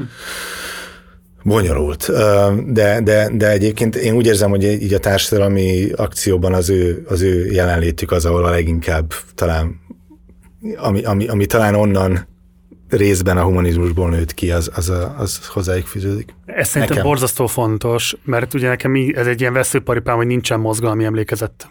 Igen. Tehát ugye alapvetően, amikor ilyen baloldali mozgalmak elindulnak, akkor mindegyik a 19-es tanácsköztársaság, aztán szociáldemokráta mozgalom a horti elnyomás alatt. Tehát, hogy ilyen típusú emlékek vannak, de az, hogy itt volt baloldal, és volt baloldali szervezkedés a 90-es években, 2000-es években, stb., hogy ezek hogyan fonódnak össze, és hogyan határozták meg a mostani dinamikákat, arra nagyon kevés tudás van, tehát szerintem borzasztó értékes minden ilyen típusú visszaemlékezés. Um, hogyan próbálkoztak akkoriban a politikai pártok viszonyulni hozzátok? Tehát megligáltak, inkorporálni, behúzni akartak inkább? Nem, inkább ez a, tehát inkább negligálás, um, kinev, tehát hogy ilyen, ilyen röhelyes, tehát hogy nem, nem, nem nagyon vettek komolyan uh, semmilyen szempontból, meg a média is eléggé, tehát ilyen fringe volt, jobban, mint most szerintem. Tehát nem, ez, ez ilyen elég ciki dolog volt, szerintem. De ez miben volt tetten érhető, ez ciki? Um, hát ez az egész, tehát hogy, hogy, hogy, hogy tehát pláne itt a 2000-es évek elején még, tehát ugye a közhelyszámba megy, de hogy itt egy, egy, egy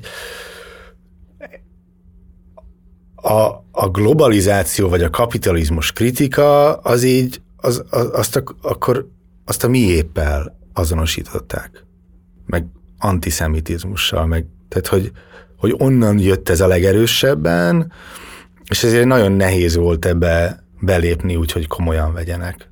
És szerintem a közgondolkodás is változott. Tehát, hogy, hogy tényleg, hogy mondjam, tehát ez például a zöld gondolat erősödése, vagy az, hogy a, a, a, a, nem tudom, a lobbikról való gondolkodás, vagy érted, most Magyarországon elég, hogy hogy egy mainstream baloldali legyél, hogy mondjuk azt mondja, hogy a német autóipar uh-huh. az, az elrontja a munkajogokat Magyarországon, és támogatja a politikai establishmentet ezáltal valahogyan. Tehát ez nem kell baloldalinak, vagy különösebben baloldalinak lenni, nem?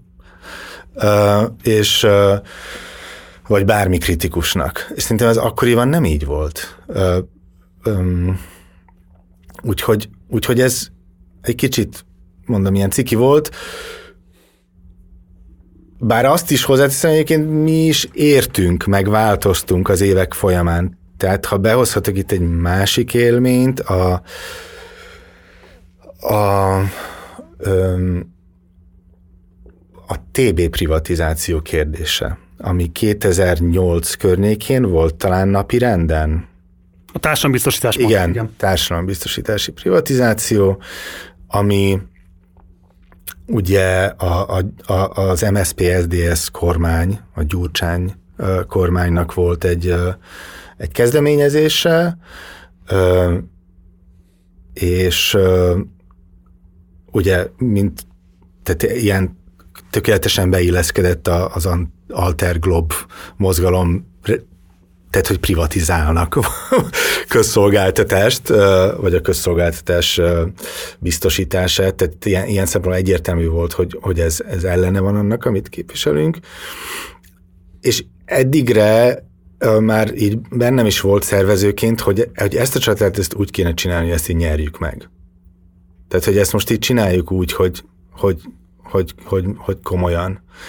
Um, és uh, és akkor a, egyébként a humanista mozgalom, a védegylet, meg a, figyelj, a Nagycsaládosok Országos Egyesülete, wow. ö, csináltuk együtt a TB Mentők nevű kis, kis umbrella esernyő szervezetet, és mi így nyomultunk, és aláírásokat gyűjtöttünk, és akkor volt az, hogy először nyomtattunk egyértelműen ilyen angol mintára transzparenseket, hogy, hogy mindenkinél ugyanolyan transzparens legyen, TB mentők, transzparens, sárga és piros, sárga és nem piros, fekete.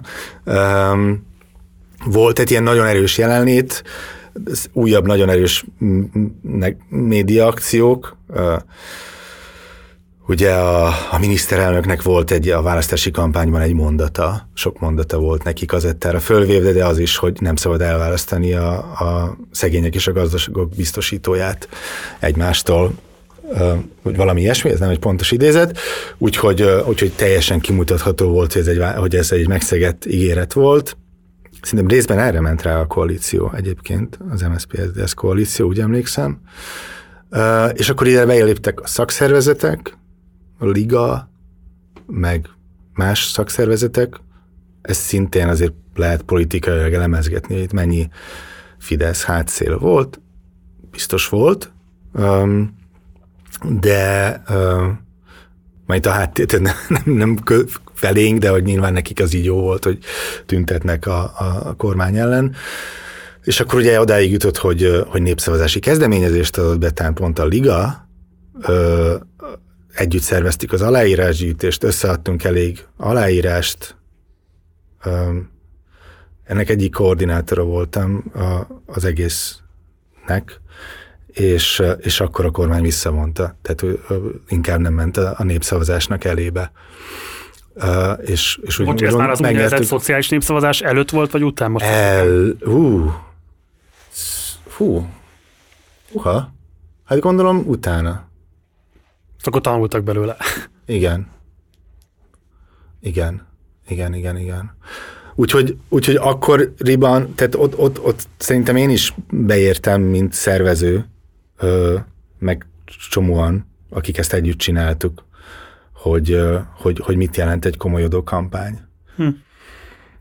És, és csak hogy elmondjam a végét is, ha már, hogy, hogy ez mondjuk 2008, vagy valami ilyesmi, bocsánat az emlékezetemért, és 2009-ben, um, jó, ott még volt egy másik kampány, de ugye 2000, inkább, ilyen 2009 igen, az a, mikor voltak választások? Tízben? Igen.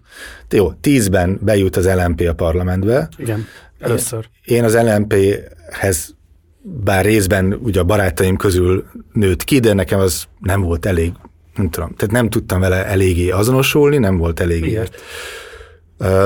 Ö, ö, előbb ezt befejezem, tehát hogy az LNP bejutott a parlamentbe, és ezzel részben szétoszlott, vagy, vagy ez egy erős csapást mért a civil szférára megmaradt részére, mert rengetegen parlamentbe jutottak. Nem feltétlenül szemrehányás, csak mint tényközlés. A humanista mozgalom meg szintén nagyon mélyen átalakult, meghalt az alapítója akkoriban, meg, meg teljesen át. Tehát, hogy, hogy ezek a dolgok így így megszűntek létezni a korábbi formájukban azok a mozgalmak, amiben részt vettem, plusz én elkezdtem kávéval akkor, szintén akkor foglalkozni, és, és valahogy itt, itt veszítettem el én a, el a mozgalmi talajt, talajat magam alól. igen, és, és akkor itt, itt, itt van a filmszakadás, úgymond az én életemben. De visszatérve mire is, hogy a, megmondom, hogy mi érdekel engem. Tehát, hogy azért lehet látni a 2000-es évek közepén, hogy ez a sokféle mozgolódás, ez keresi a maga képviseleti Igen. lehetőségeit. Igen. Már 2006-ban is.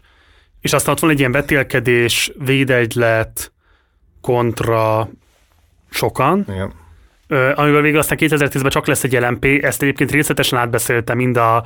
Igen, de azért ez egy nagyon fontos, tehát azért tehát ezer szempontból mindenkinek megvan a saját bejáratú kritikája az LMP-vel szemben, de azért ez tényleg abból nőtt ki, és abból a networkból is.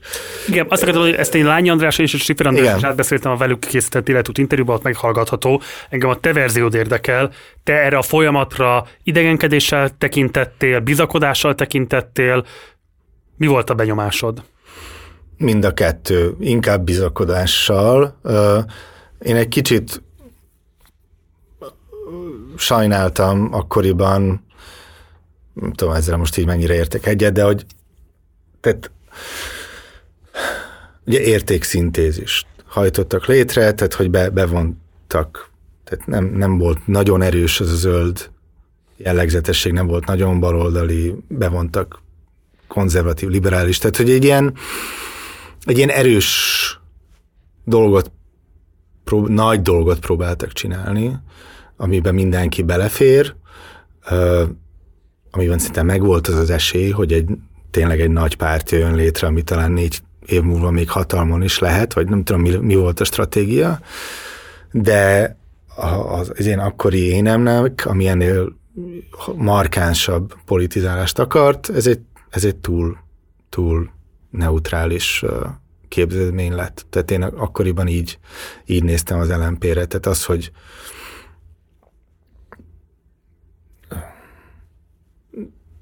Egyébként szerintem a Schiffer erről is beszél az interjújában.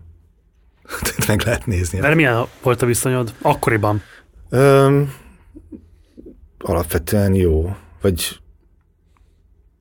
én, én vele személyesen nem nagyon keveredtem konfliktusokba. Um, nagyon sokan igen, nagyon sok barátom, nagyon különböző pillanatokban, tehát ilyen um, tehát rengeteg uh, hidat égetett fel, úgyhogy... Már akkor? Ah, ez, ez, nem is tudom ezzel most mit csináljak. Nem készültem erre. Hát a Egyébként nem, talán nem. Nem tudom, nem, nem, nem, nem tudom. Nem, ezt nem, nem tudom, mit mondjak erről, nem komfortos ez az egész téma. Akkor nem beszéljünk róla. Igen. Lányiról szívesen beszélnél? Um,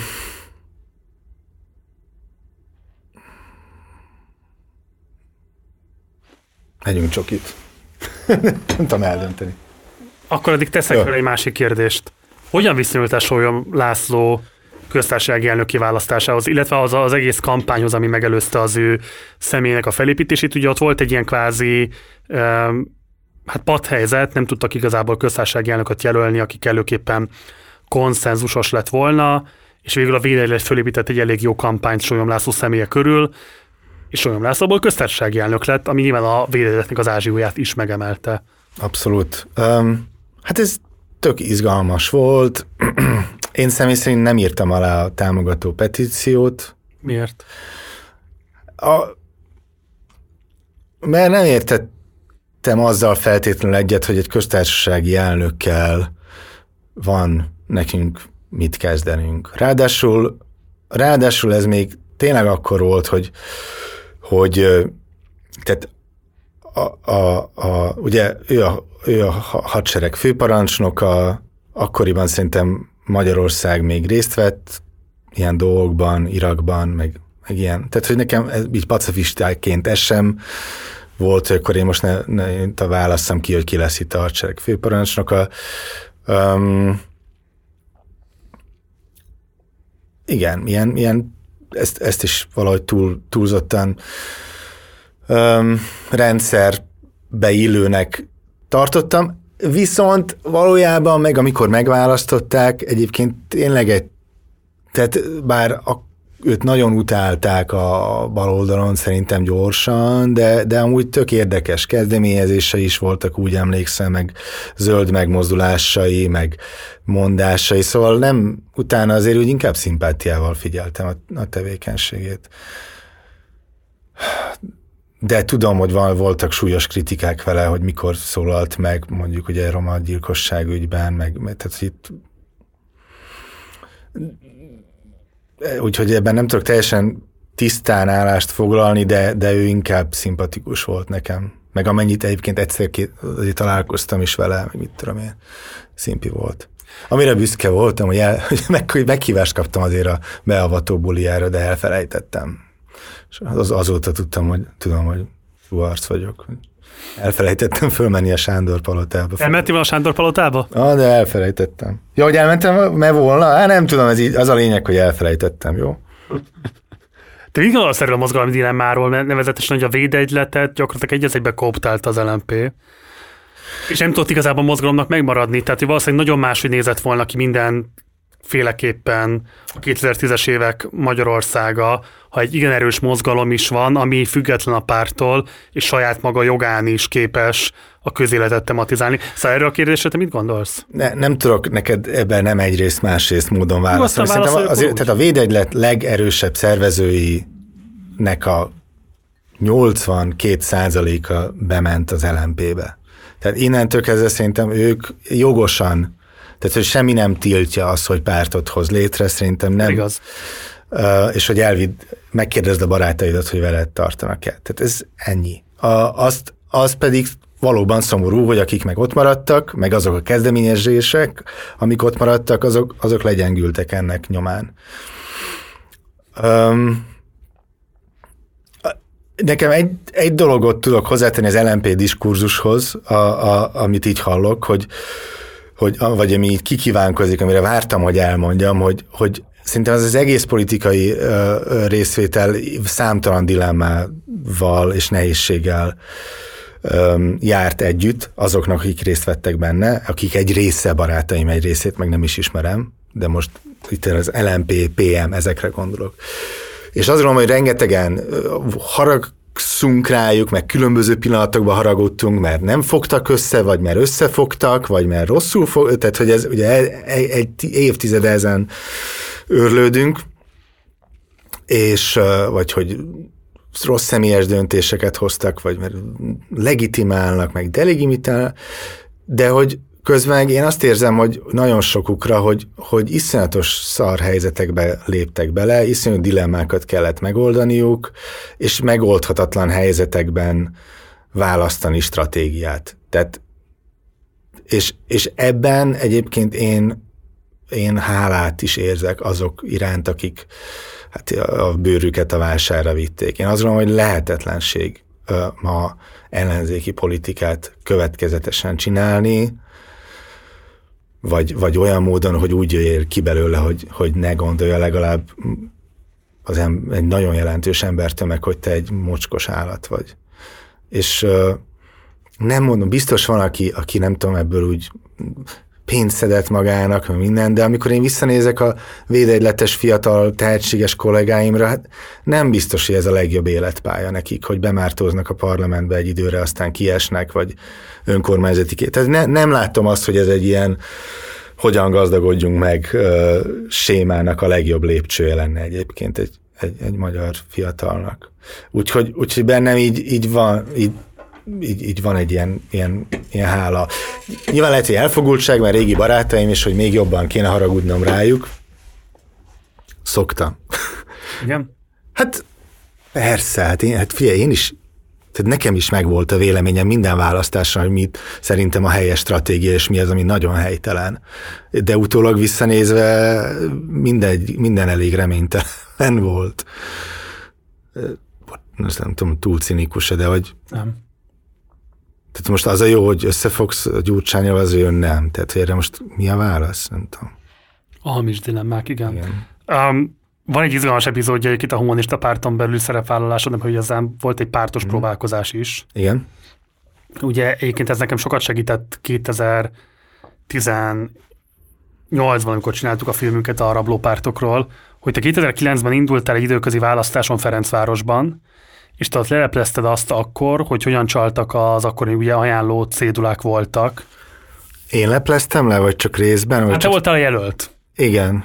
Úgyhogy ti lepleztétek akkor le, de a lényeg az volt, hogy ugye kiderült az, hogy ja Isten, gyorsan akartam mondani a nevét, Blogin, nem, ugye Tomcat volt a jelölt, egy hírhet figura alakja a 2000-es évek szélsőjobboldali szubkultúrájának, jelenleg ugye Kanadában él, tolvajkergetőket csinálta, és így tovább, és elindult azon a választáson, és te, te voltál az, aki bemutatta azt, hogy hogyan éltek vissza a kopogtató cédulákkal, amiket már akkor hamisítottak. Szerintem csak részben voltam én, vagy én fölhívtam ilyen médiumokat, hogy, hogy figyeltek, ez bűzlik, hogy, Igen. hogy sem, sem az MDF, Egyébként az MDF is a legjobb emlékezetem szerint ott fénymásolgatott. Mert hogy ők, ők szín, tehát ők, de nem, őket is kizárták, tehát nekik sem volt érvényes jelentkezésük, mi azt láttuk, hogy mi, mint az állat kopogtattunk hetekig. Előkopogtattunk, tehát hogy a választások kiírása előtt is már végigmentünk az összes házon, hogy ígéreteket gyűjtsünk, mert tudtuk, hogy amikor elindul a választás, és amikor a, a nagypártok sáska seregei végigmennek a házakon, és azt mondják, hogy jó napot kívánok, a kopogtató cédulákért jöttünk. Ki tetszett tölteni? Hagyja, majd kitöltöm, meg Igen. hasonló szöveg, hogy akkor már esélytelen. Úgyhogy mi előtt ígéreteket gyűjtöttünk, mondjuk két hétig, és utána cédulákat két hétig, és aztán kb. elsőnek leadtuk. És egyszerűen látványos volt, hogy ottan összefutottál fideszesekkel, MSZP-sekkel, meg nem tudom kivel még, talán SZDSZ-esekkel is, igen, külön indultak, uh, és uh, meg jobbikosokkal, Novák előd, Dúró Dóra, um, de a Stekler Ottóval nem? Stekler Ottóval nem, meg az MDF-fel sem. Sehol, soha. És tök egyértelmű volt, hogy valami van. Lett ebből bármilyen retorzió feléd?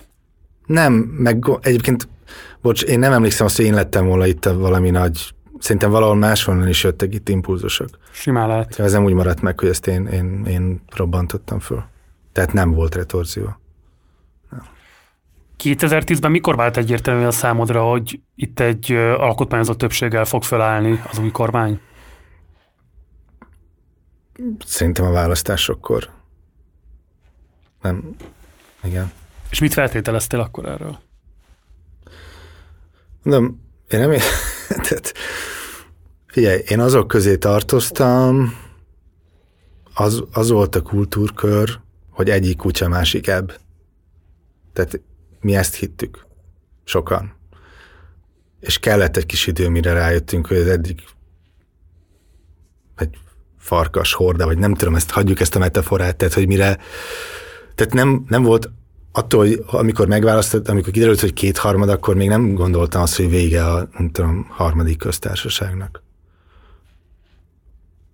Ez válasz? Uh-huh.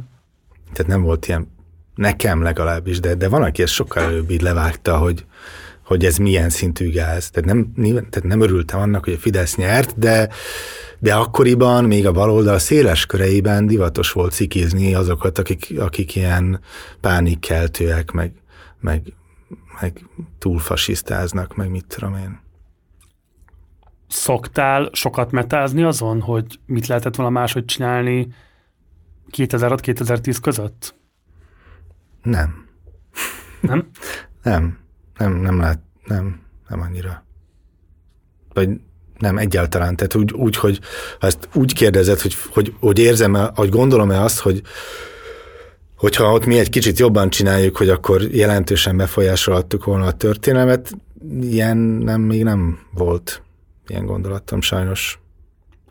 Mi körülbelül pontosan a kávé az életedbe? Hát akkor tájt 2000, 2009, 10. És miért pont a kávé? Tehát az van, hogy már benne vagy a mozgalmi szubkultúrában majdnem egy évtizede, valamilyen típusú egzisztenciád is volt belőle, nem azt mondom, hogy ez egy stabil, kiszámítható perspektívát, jövőképet biztosító dolog, de valamilyen egzisztenciád volt már belőle. Mi az, ami miatt eleged lett? Mert felteszem, hogy emögött volt valami az fajta egedetlenség is. Igen, tehát az egzisztenciám az a, szerintem az első nap, amikor elmentem baristának a, dolgozni a, a Nagyvárad téri orvosi egyetem első emeleti büféjébe, a, akkor szerintem többet kerestem, mint a védegyletben. Tehát, hogy nem, nem volt egzisztenciális ez. Rájöttem egyébként, mert igen, ilyen életi út interjúk, meg vannak ilyen romantizáló, ilyen pályaváltós interjúk, hogy jogász volt, és kávés lett, és akkor mindig eszembe jutott, hogy azt képzelik, hogy itt letettem az Audit és a öltönyömet, meg a karórámat, és fölvettem a kötényt, tehát nem.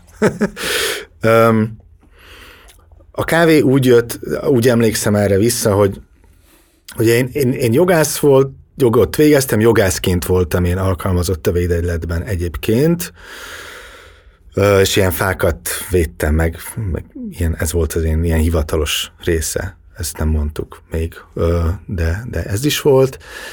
De nem volt, egyrészt nem nagyon élveztem a jogi részét, jobban élveztem a szervezési részét, és nem volt ott igazán mentorom, tehát voltak emberek, akik a környéken voltak, és jogászok voltak, de, de nem, nem volt, tehát nem fejlődtem ebben, és nem, nem szerettem ezt. És volt egy olyan képem, hogy a vendéglátás, meg a kávé az egy, az egy az életemnek azhoz a részéhez képest, ahol minden egy végtelen projekt, másd építsünk fel egy mozgalmat, és majd valamikor lesz valami, vagy ehhez képest egy, egy kicsit ilyen egyszerűbb, gyorsabb, hogy mondjam, vissza, visszajelzést ad, és gyorsabb örömöt, vagy valami egyszerűséget. Miért pont a kávé? Ezt azért sok minden más is megadhatná. Um, volt bennem egy ilyen csodálata a kávénak, már évek óta beszélgettem, nem tudom, ilyen olaszokkal, hogy ez akkor így hogy van. Sejtettem, hogy ez érdekes, és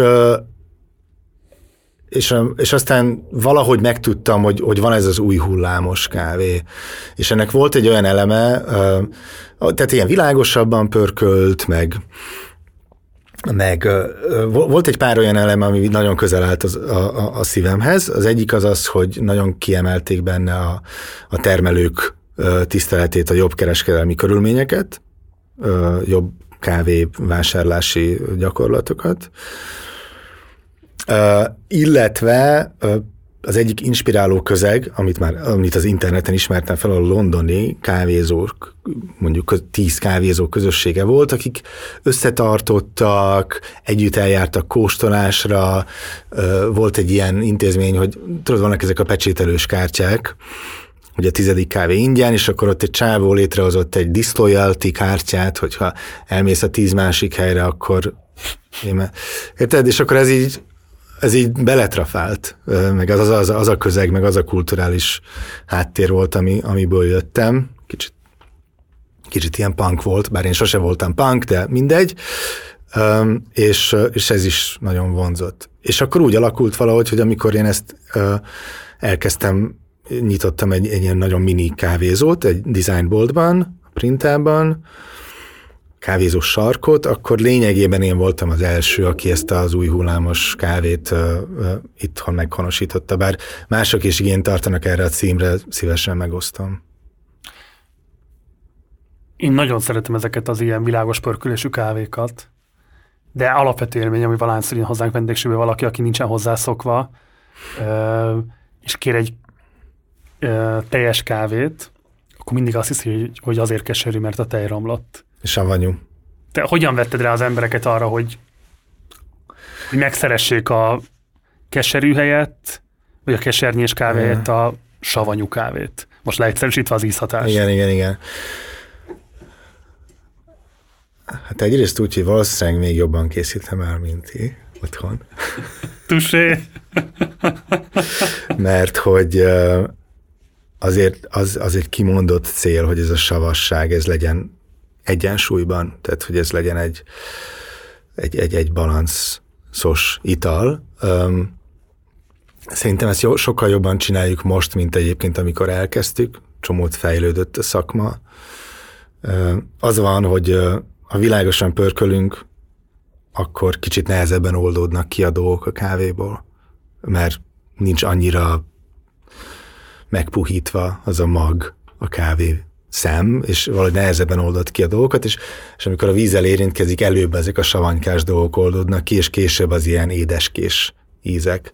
Úgyhogy neked ezt így valahogy, pláne ha eszpresszót készítesz, így meg kell, meg kell találni a kellő beállítást, hogy ne menjünk bele nagyon mélyen, ahol, ahol ez így jó. És ez lehet, hogy még a víznek a hozzá valói is, meg a nem tudom, őrlő, meg mindenféle. Úgyhogy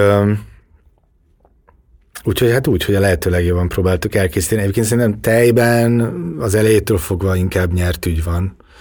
Jól gőzölt tej, meg ugye az akkoriban a minták, a lattártal, elég gyors győzelmet lehetett aratni.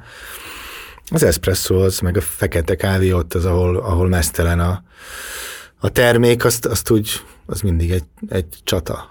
Hm. Azóta is, hogy ezt így szinten tartani. Te ebben megtaláltad a szenvedélyed? Nagyon sok szempontból igen. Igen, tehát nagyon nyilván összetettebb lett az egész, meg ugye most nagyobb, nem 12 alkalmazottam van jelenleg az egész dolog, és sokkal bonyolultabb dolog, tehát ez az ilyen gyors öröm, amit az, az most megváltozott, de de abszolút foglalkozásként, szakmáként nagyon szeretem. Nyilván mindaz, amihez amiről erről beszéltünk, azt nem nyújtsa, vagy nem helyettesíti, de ja. És az egyértelmű volt a kezdetettől fogva, hogy a mozgalmi munka és a barisztáskodás az ilyen konfliktusban áll egymással, és hogy vagy-vagy alapon dönt? Nem, nem, nem, hanem valahogy úgy, úgy alakult a történet, hogy ezért mondtam, hogy, hogy egyszer lettem kávés, meg egyszerre oszlott fel a humanista mozgalom abban a formájában, a védegylet is, az LMP, mondom, támogatója voltam, de tagja igazán nem akartam lenni. Um, úgyhogy, úgyhogy valahogy megváltozott. És akkor eleinte úgy volt, hogy átmenetileg nem aktivistáskodom, de utána nyilván ez, a, ez az idő elhúzódott. Vagy csak így eljártam a éppen aktuális tüntetésekre. És soha nem szívott vissza? Tehát soha nem volt az 2010 után, azért ott az első évek igazán dinamikusak voltak.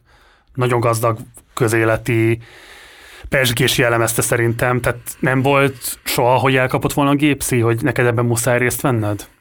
A, egyébként annyira tök nehéz tényleg ezekről úgy beszélni, hogy, hogy, hogy részben azokat a véleményemet mondom el, amiket így fölvállalok, de egy kicsit van, amit kicsit cikinek tartok, vagy ilyen nehézkesnek, hogy elmondjak, de, de akkor elmondom. Tehát, hogy mondom, én én arra vágytam, hogy legyen meg rendszerkritika, meg baloldaliság, meg zöldség, meg minden, meg, meg ilyen határozott kiállás, és, és az rohadtul frusztrált, bár támogattam, hogy a sajtószabadságért tüntetünk, érted? Uh-huh. De azért kellett, tehát igazuk volt. Uh-huh. Én is ott voltam, de ez egy annyira visszalépés volt abban, amit én felállítottam, az én fő elveimnek, meg meggyőződésemnek, meg, meg, meg hogy, hogy, hogy, hogy, hogy eddig azon, az, azon ment a, a vita, hogy, hogy hogyan lenne jobban nyugat, hogy lehet fenntartható az a fenntarthatatlan világgazdaság, hogyan segítsük a fejlődő világ, hogy legyen igazságosabb a, a, a, a, mind, érted, a globális berendezkedés, ami lehet, hogy mind ilyen lilaság, meg bizonyos szemmel, érted, de hogy ez, ez próbál, ez volt szerintem a, a 2000-es években így a, a háttérben a fejünkben, és akkor, és akkor ide jön a, a, a, a, egy ilyen kormány, és, és olyan dolgok ellen tüntetsz, amik, amik kell elvileg, nem tudom, 50 évvel előbb kellett volna. Úgyhogy Úgyhogy ez ilyen, ez ilyen nem vonzott. Plusz még ráadásul, még például a Milla is, amikor az egy időben volt az Occupy Wall Street-tel, és egy szó megemlítés nem volt róla. Mert itt egyszerűen vissza kellett lépnünk oda, hogy most zárkózzunk föl a nyugathoz. És ahogy teltek az évek, egyre közelebb vagyok ehhez az állásponthoz, hiszen egyre mélyebben megyünk ebbe a... Tehát, hogy, hogy mondjam, tehát, hogy most már nem fintorognék, és ezért mondom, hogy egy kicsit így szégyellem ezt elmondani, mert, mert, mert mi ez az álláspont, tehát, hogy így neked, hogy nekem így szint alatt volt a demokrácia, nyilván ez így, ez így most visszanézve egy kicsit a de nem, szerintem ez az azt jelenti, hogy szint alatt volt a demokrácia, szerintem az, ez azt jelenti, hogy hogy a sajtószabadság az nem egy önmagában álló követelés, hanem ez egy következménye valaminek. De franc tudja, de lehet, hogy van egy olyan pillanat, amikor meg az. Uh-huh. Nem... Másként kérdezem. Pont azért, mert láttad, hogy hogy zajlik a követeléseknek a felépítése, meg a demonstrációs sorozat. Neked nem volt emiatt egy olyan gondolatod, hogy vagy nem beszélgetetek a korábbi, nem tudom én, aktivista társakkal arról, hogy muszáj lenne belépni már csak azért is, mert a tapasztalatok, a pályán való tájékozódás és látásmód az máshogy nem hozható be ezekbe az új mozgolódásokba. Kevés volt ilyen, de kevés volt. Szerintem a, a, mondom, a humák oldaláról meg csomó, az, az így mondjuk úgy, hogy eltűnt, vagy így föl, az, az átalakult. A, az lmp meg, egy, meg egyébként egy sokkal komolyabb szerveződési szinten uh-huh. voltak uh, új emberekkel, új tudással, új kapacitásokkal, és ott keresték uh, az utat, és nem feltétlenül az volt a fő gondolatuk. Szerintem jogosan, hogyha vagy nem tudom, engem fölhívnak, akkor bejön a hiányzó tudás. Uh-huh. Tehát um, igen, tehát így, így, így, így, így, így nem volt annyira hangos az, hogy én, én nem vagyok jelen. Um, és én se ért, éreztem azt, hogy, hogy, hogy most valami nagy űrt ütök. Ad, igen. Volt olyan korábbi mozgalmár társad, aki szúrós tekintettel nézett rád a polgári foglalkozásban való kiteljesedésed miatt?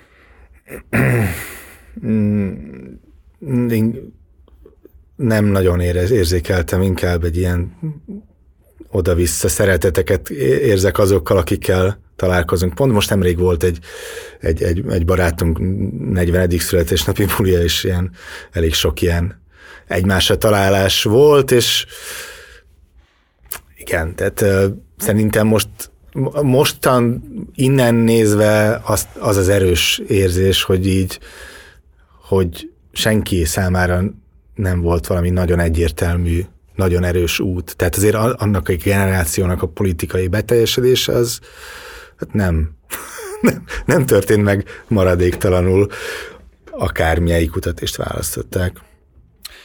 És te hogyan tekintesz az elmúlt 12 évre? Ezt kérdezem azért is, mert hogy tehát egyrészt rendszertere lettél a kávéfogyasztás kultúrájának, meg egy olyan típusú változásnak, ami alapjaiban határozta meg Budapesten azt, hogy hogyan tekintenek erre az italra szerintem. Bizonyos körökben nyilvánvalóan most nem arról beszélünk, Kőbánya Kispesten, vagy adott esetben a külkerületekben, bár egyébként ott is bizonyos értelemben leszivárgott valamilyen formában, de azt lehet mondani, hogy azért ez a... Ez a, a legjobb baristáink kőbányáról, meg Csepáról jönnek, úgyhogy... Kiváló. Szóval azért az, az, az, az biztos, hogy ez nem csak egy jogszály exkluzív dolog, szerintem azért van benne kiterjedés más olyan típusú területekre is, ami nem feltétlenül gondolnánk azt, hogy a kávéfogyasztás finomságainak a legfontosabb felvevő rétege, de hogy szóval van egy ilyen típusú hatásod, fölépítettél egy tök menő kávézót a belvárosban, 12 alkalmazottad van ráadásul, tudom, hogy mennyire nagy hangsúlyt fektetsz arra, hogy lehetőségekhez képest ez egy demokratikus munkahely legyen, mindenkiben van jelentve, hogyan döntötök adott esetben stratégiai kérdésekről, tehát hogy inkluzívan működik a munkája, mennyire én jól ismerem ezt, és nem csak a te elmondásodból, hanem, hanem munkatársaid elmondásából is. Tehát ez mindenképpen egy sikertörténet, és emellett itt van az 12 év az Orbánizmusnak, ami meg pont egy ezzel ellentétes típusú történet az ország egészére vetítve. Milyen típusú gondolataid, reflexióid, benyomásaid, érzeteid vannak ezzel kapcsolatban, amit így esetleg megosztál a nyilvánossággal? Az egyik nagy dolog, ami egyébként szerintem az utolsó héten, most az utóbbi egy héten ki is kristályosodott bennem, hogy készültem az készületlenül interjúra, de más műsorban is, de nekünk szabad, hogy így igen, tehát hogy látszólag egy monolitikus rendszerben vagyunk, ami 2010-ben indult, és mai napig tart. De közben szerintem van, aki az elétől mindent látott, de nekem azért időről időre újra föl kellett nyitnom a szemem, és körülnézzek, és eldöntsem, hogy ez éppen most mennyire súlyos. Mert szerintem nem ugyanannyira súlyos most, mint négy évvel ezelőtt, de még inkább ugye a menekült válság előtt, vagy még azelőtt x évet, tehát ez, ahogy egyre több idő telik, egyre, egyre lesújtóbb a véleményem arról, ami van. Mindig lesújtó volt, de még lesújtóbb. És ezt szerintem ezt, ez így idő, ez, ez, így, ez, ez így nyitva kell tartani a szemed, vagy nem abba vagy nekem ez egy, volt egy kis erőfeszítés, hogy így tovább, tovább gondoljam, hogy, hogy mi a történelmi helyzet. Az is megváltozott, bocs, ami, ahogy, ahogy, ahogy nézek, vagy amit tudok például a globalizáció kérdésről. Tehát tegnap leültem két ö, ö, kritikus közgazdásszal, akik ide is bejárnak a műsorba, néha csak nem mondom el a nevüket, mert nem akarom a hülyeségeimet rájuk kenni, és így megkérdeztem tőlük, hogy figyeljetek, most akkor megvál, tehát hogy most az van a global, globalizációval, meg az IMF-el, a WTO-val, meg a Világbankkal, ami így akkor volt, amikor küzdöttünk ellenük 20 éve, vagy mikor? Kevesebb? Igen, 20. Vagy, vagy ezek a szervezetek tényleg megváltoztak. És akkor így azt, azt mondták, vagy, vagy azt, azt az erősítettek, hogy meg, amúgy megváltozott egy kicsit a történelmi helyzet, tehát hogy, hogy már nem a neoliberális kapitalizmus nem ugyanúgy zúz, mert közben volt világgazdasági válság, közben volt pénznyomtatás, két, a Covid idején, közben az, a, a Kína ugye stratégiája rengeteg pénzt juttat különböző országban a nyugatnak. Ezzel is versenyeznie kell, tehát nem mondhatja azt, hogy Szerintem add el a kórházaidat, a kínaiak meg azt mondják, mi meg építünk kórházat. Tehát, hogy nem, tehát nem ugyanaz van most ö, a világban, mint, mint volt. Mint mondtam, nem a, nem a világbank meg az IMF nyomják le az Orbánnak a torkán, hogy roncsa el a nem tudom mennyire kell lenyomni, de hogy, hogy nem ők mondják, hogy legyen liberálisabb a munkajogi törvénykönyv, azaz károsabb a munkásokra nézve, hanem a német autóipar. Úgyhogy ezek, ezek is változnak, illetve szerintem a hatalom természete változik, meg, meg, meg súlyossága, meg kiterjedtsége. Úgyhogy ja, én, én, én így ezt, ezt e, én most próbálom próbálom ezt így átalakítani, hogy ha nem azt hiszem, amit, amit nagyon sokáig hittem, és nagyon büszkén hittem, és én aktivistaként meg itt előadtam, akkor mi az, amiből ad, amit abból meg kell tartanom, és mi az, ami, ami változik. Mit gondolok a háborúról és a békéről, ugye, amit, amiket te elmondtál korábban, ez a szörnyű helyzet, ahol a, a, hát a, igen, ukrajnai háborúról próbálok valamit, ahol, ahol igen, hirtelen azon az oldalon találjuk magunkat, hogy igen, valószínűleg valószínűleg ö, oda kell küldeni a tankokat, és valószínűleg tudnunk kéne valamit arról, hogy ezt hogyan lehet deeszkalálni, de nem tudunk.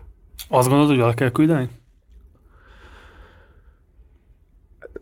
Mintha te is említetted volna, hogy, hogy tehát az, én, én jelenleg hogy mondjam, az önvédelmükben hiszek, az önvédelmükhöz akkor szükséges eszközökben is hiszek. Um, de de közben hallgatom és keresem azokat a hangokat, akik valamit hozzá tudnak tenni. Um, és lehet, hogy ebben mondjuk vannak inspirálóbbak, mint nem tudom, a, a nálad készült uh, Varoufakis interjú, és vannak mondjuk kevésbé inspirálóak, akiknél azt látom, hogy a békét, békét vagy a megállapodást olyan módon használják, ami, ami meg engem is irritál, mert, mert egyfajta ilyen megalkuvás, meg, meg nagyon furcsa, tehát ilyen, ilyen ukránokkal való együtt nem érzés is tartalmaz, tehát fura, fura, fura helyekről mondják azt, hogy béke.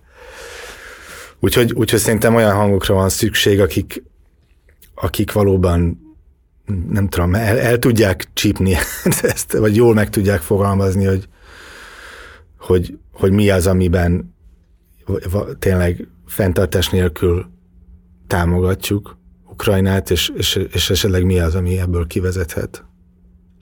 De én ezt nem tudom.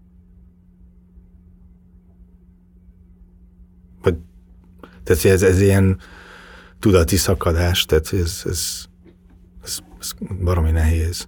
De, de, de az a világkép, amiről én itt most neked beszéltem két óráig, hogy, hogy én úgy nőttem föl, hogy a NATO, NATO meg a nyugat ellen lázadunk csak, hogy, hogy, hogy tényleg, tényleg volt egy ilyen időszak, amikor annyira domináns volt ez a nyugati hatalom, amikor amikor az iraki háborút indította George Bush, amikor a, ugye a Halliburton nevű nem fegyvergyártó cég elől elnöke volt az amerikai alelnök, amikor a Condoleezza Rice volt a külügyminiszter, aki a Chevron cégnek a nem tudom micsodája volt, elneveztek róla egy olajtankert. Tehát ez annyira karikaturisztikus, orbitális gonosz erő volt ez a George Bush féle cucc, amit betámogattak Magyarországon, ugye szerintem baloldalról, azzal a célral, hogy már részt veszünk az újjáépítésben. És ezek elhangzottak, nekem ezek így le voltak mentve, hogy ez volt a, érted? Hogy, és akkor és akkor ugye ennek a, ennek, az, ennek a világképnek voltak leágazásai is, hogy, és akkor mit csináltak? Kínozták, Abu Ghraib, vagy hogy hívták, meg, meg menekültábor, ott levő kínzások, és akkor még azt is rá lehetett egy pontig kötni, hogy hát nem csoda, hogy a terrorizmus megerősödött, meg az ISIS, az, hogy ezt ott szervezték a menekültáborba. Tehát ezek a dolgok, ezeket még mindig legalább részigasságnak tartom, de közben meg öm, közben meg azért azt úgy haló, tehát, hogy itt más gonosz erők is vannak, és tehát, hogy itt máshonnan is jön agresszió, meg fenyegetés, meg, meg minden. Uh, és hogy ilyen szempontból ez az unipoláris világ, ami tényleg unipoláris volt abban a pillanatban, amikor a Fukuyama azt mondta, hogy történelem vége, az már nincs. Úgyhogy már nem csak az Amerika a gonosz, hanem mások is, és még az is lehet, hogy itten most minket épp mások fenyegetnek jobban, és akkor hát e, e, e, ebbe kell nekem most így összerakni, hogy akkor mit, mit, fog, mit gondolok az egészről.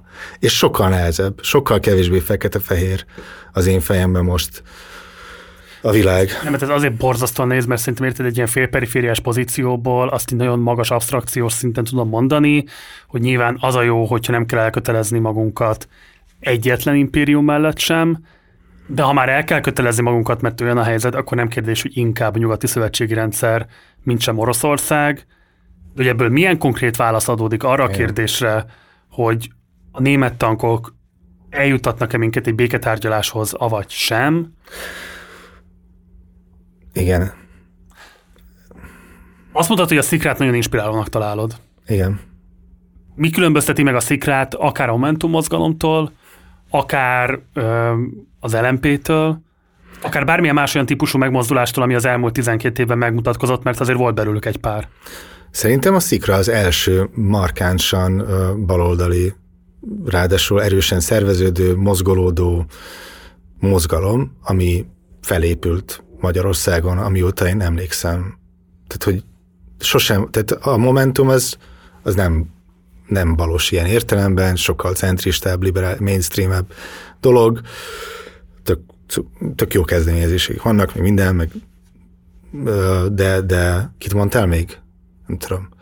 De hogy szerintem ebben páratlan, és ráadásul, amivel szintén nagyon szimpatikusak, hogy, hogy valahogy egyszerre van egy ilyen erősebb elvi öm, politizálás, meg gondolkodás, meg tudom, hogy olyan emberek vannak benne, akiknek elméleti megalapozottságuk és igényük is van, és aktivizmus, és részvétel a választásokon, tehát a, a, vagy támogatása a, különböző jelölteknek, ami megfelel az igényeimnek. Tehát azt a, szeretném azt, hogy legyen elméleti küzdelem, szeretném, hogy valaki föl, meg, megjelenítse azt, hogy a munkavállalókért küzdünk, meg szakszervezetek, meg ilyenek, amiket mi sose csináltunk jól, a Szikra meg szerintem legalábbis megpróbálja, ugye?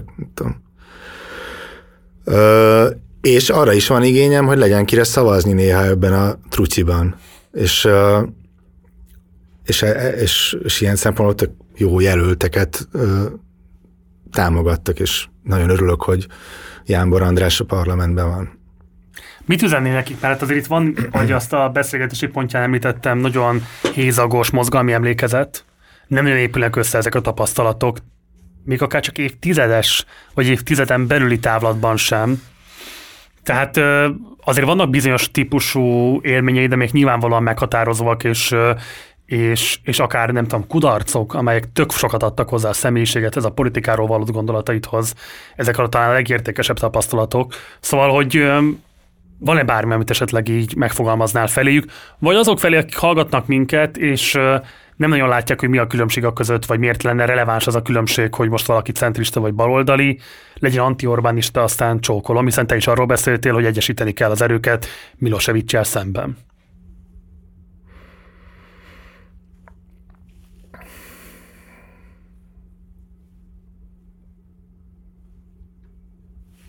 Nincs kész konzerv üzenetem. Szerintem szerintem nagyon jól csinálja mindenki, aki építkezik, és, és valamilyen fajta mozgalmat épít, tagságot épít. Azt is gondolom, hogy, hogy, hogy a legjobb az lenne, hogyha most többféle ilyen építkezés lenne, benne centrista is, meg, meg mainstream és befogadható, meg benne radikálisabb is amelyek között meg, meg, meg zöld, meg nem tudom milyen, tehát hogy, hogy, hogy, hogy erre egyszerűen szükség van, mert, mert ezek nélkül minden más szét illan és, és, és eltűnik egy, egy-két sikeres akció után. Szerintem nagyon fontos, na talán egyet tudnék atyáskodni, szerintem egy dolog van, ami, ami, amitől nagyon tartani kell, az pedig az, hogy elhinni magunkról, hogy, hogy nagyon jó megoldásokat tudunk. Én e, ezt tapasztalatból tudom, én voltam nagyon elszállt aktivista, aki azt gondoltam, hogy mert egy-két-három akciót, meg a békejelet, meg ilyeneket, iraki háború elleni nagyon látványos demonstráció, ami világszerte a sajtó címlapjait találta, és tényleg úgy jöttem el onnan, hogy én azért itt most nagyon én tudok szervezni. Um, olyan nyilván valamennyi igazság azért, itt talán nyilván volt tapasztalatom, meg mozgalmilag is volt tapasztalatunk, de hát de ez annyira messze van attól, ami, ami egy hosszabb távú tudás, egy kitartás, és annyira messze van attól, amit az emberek elképzelnek magukról, hogy onnantól kezdve tudják, hogy, hogy bármikor mozgósíthatják a, a közönséget. És ezt láttam sok, sok, sok egy-egy akció volt, amiből szerintem kijöttek ilyen önjelölt népvezérek, akiknek attól még nincs meg a, a kellő tudásuk. Tehát egyszerűen alázat, szerénység, talán nem is alázat, nem szerettem azt a szót annyira, de, de hogy így igen, vigyázzunk, hogy ne szálljunk el. De nem tudom, ez mennyire jó tanács. Biztos, hogy jó tanács. Az általában jó tanács. Ami nem érdekelne, egy olyan politikai szocializációból jössz, ahol nyilván van az autoritásokkal szemben nagyon komoly gyanakvás volt mindig is. Tehát azért ezek a közösségek alapvetően bázisdemokratikusan vagy nagyon laposan szerveződnek. Most viszont főnöke vagy 12 embernek. Nyilván neked se lehetett könnyű feltétlenül váltani abban, hogy most nem az van, hogy neked szabad-e megmondanod, hogy mit csinálnak az emberek, hanem konkrétan ez a feladatod, Igen. meg kell szervezed emberek munkáját. Igen. Felelősséggel tartozol azért, hogy lesz a fizetés, ahhoz pedig alapvetően neked az is a felelősséget, hogy megmond, hogy mi a konkrét munka, amit el kell végezni. Nem nagyon lehet egy kávézót sem bázis demokratikusan vezetni, miközben nyilván vannak demokratikus kívánalmait, hogy egy munkahelyen az emberek involválva érezzék magukat, a sajátjuknak érezzék ezt, stb. stb. És szerintem ez egy borzasztó izgalmas váltás lehetett. Mik voltak legnagyobb nehézségeid? Nagyon-nagyon fokozatos váltás volt, és így visszanézve szerintem pont az, hogy, hogy, hogy nagyon lassan kezdtem el úgy főnök lenni, ahogy egyébként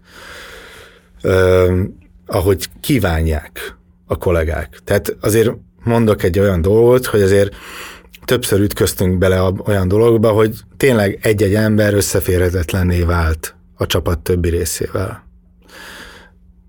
Hozzáteszem egyébként, akikre most így gondolok, nyilván nem nevezem meg, egyébként a fő, szerintem kb. mindenki a mai napig jobban vagyunk, de vannak olyan pillanatok, amikor a, a valakik és a csapat között már végleg megbomlik a kémia, és nagyon sokáig próbáltuk ezeket a dolgokat javítani, sőt, szakértők bevonásával uh, is folyamatosan mentettük, mint hogyha nem tudom, mi lennénk mi. Érted? Nem, hogy így ezt így meg kell menteni, ezt a csapatot.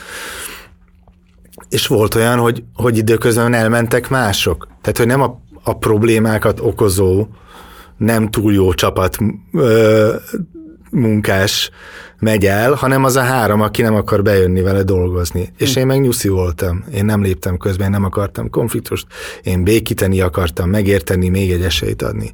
Úgyhogy ilyen szempontból sajnálatos módon inkább ezt kellett megtanulnom, hogy, hogy, hogy, hogy időről, időre hat, ritkán, nagyon ritkán, de hogy azért, azért, azért muszáj határozottnak is lenni az emberek, kollégák védelmében, a csapatkohézió védelmében.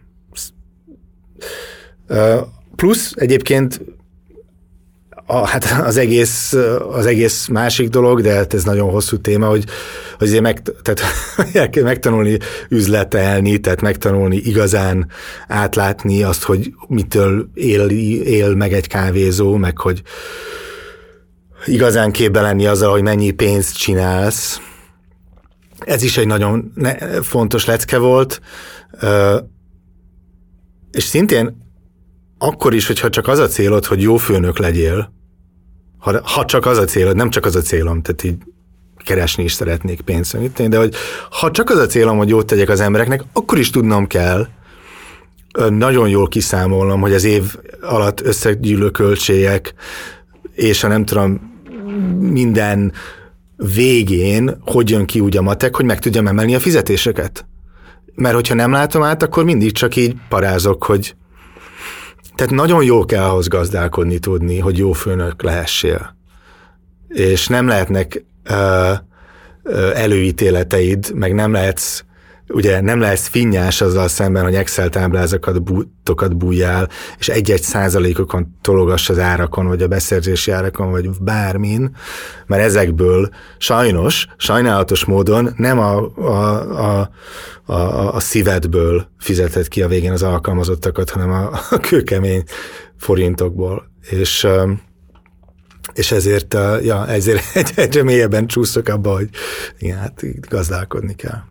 Téged ezek a kényszerek jobb szervezővé tettek? Az biztos, igen. Igen, bár most is prób- tehát sokat delegálok, meg, meg, meg nagyon sokat segítenek a kollégák ebben. Üm, igen, jobb, jobb szervező, határozott döntések, üm, ja, meg azért intuíció is. Tehát élvezetes tevékenység. Hadd kezdek egy provokatívat, mert ez engem nagyon érdekel. Na.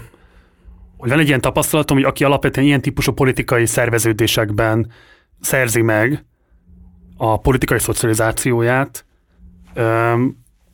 az később nagyon sokat szenved attól, hogy hogyan válik döntésképessé, hogyan képes autoritásokat elfogadni, működtetni kell ahhoz, hogy egy közösség működjön.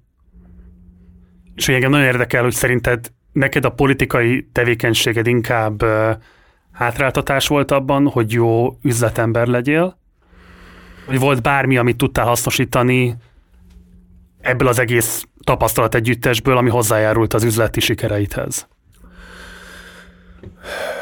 Um, a, mind a kettő, a, tehát ennyiben biztos hátráltatott, hogy így a, a, a viszolgás a pénzügyektől, de ebben ez, ez nem csak akkor van, hogyha amúgy, nem tudom, előtte baloldali aktivista voltál, ez rengeteg ember illúziókkal csap bele ebbe, hogy ilyen valami kis cuki bizniszt csináljon. De azért a balosok megkülönböztetettek. Lehet, hogy kérintettek vagyunk ebben.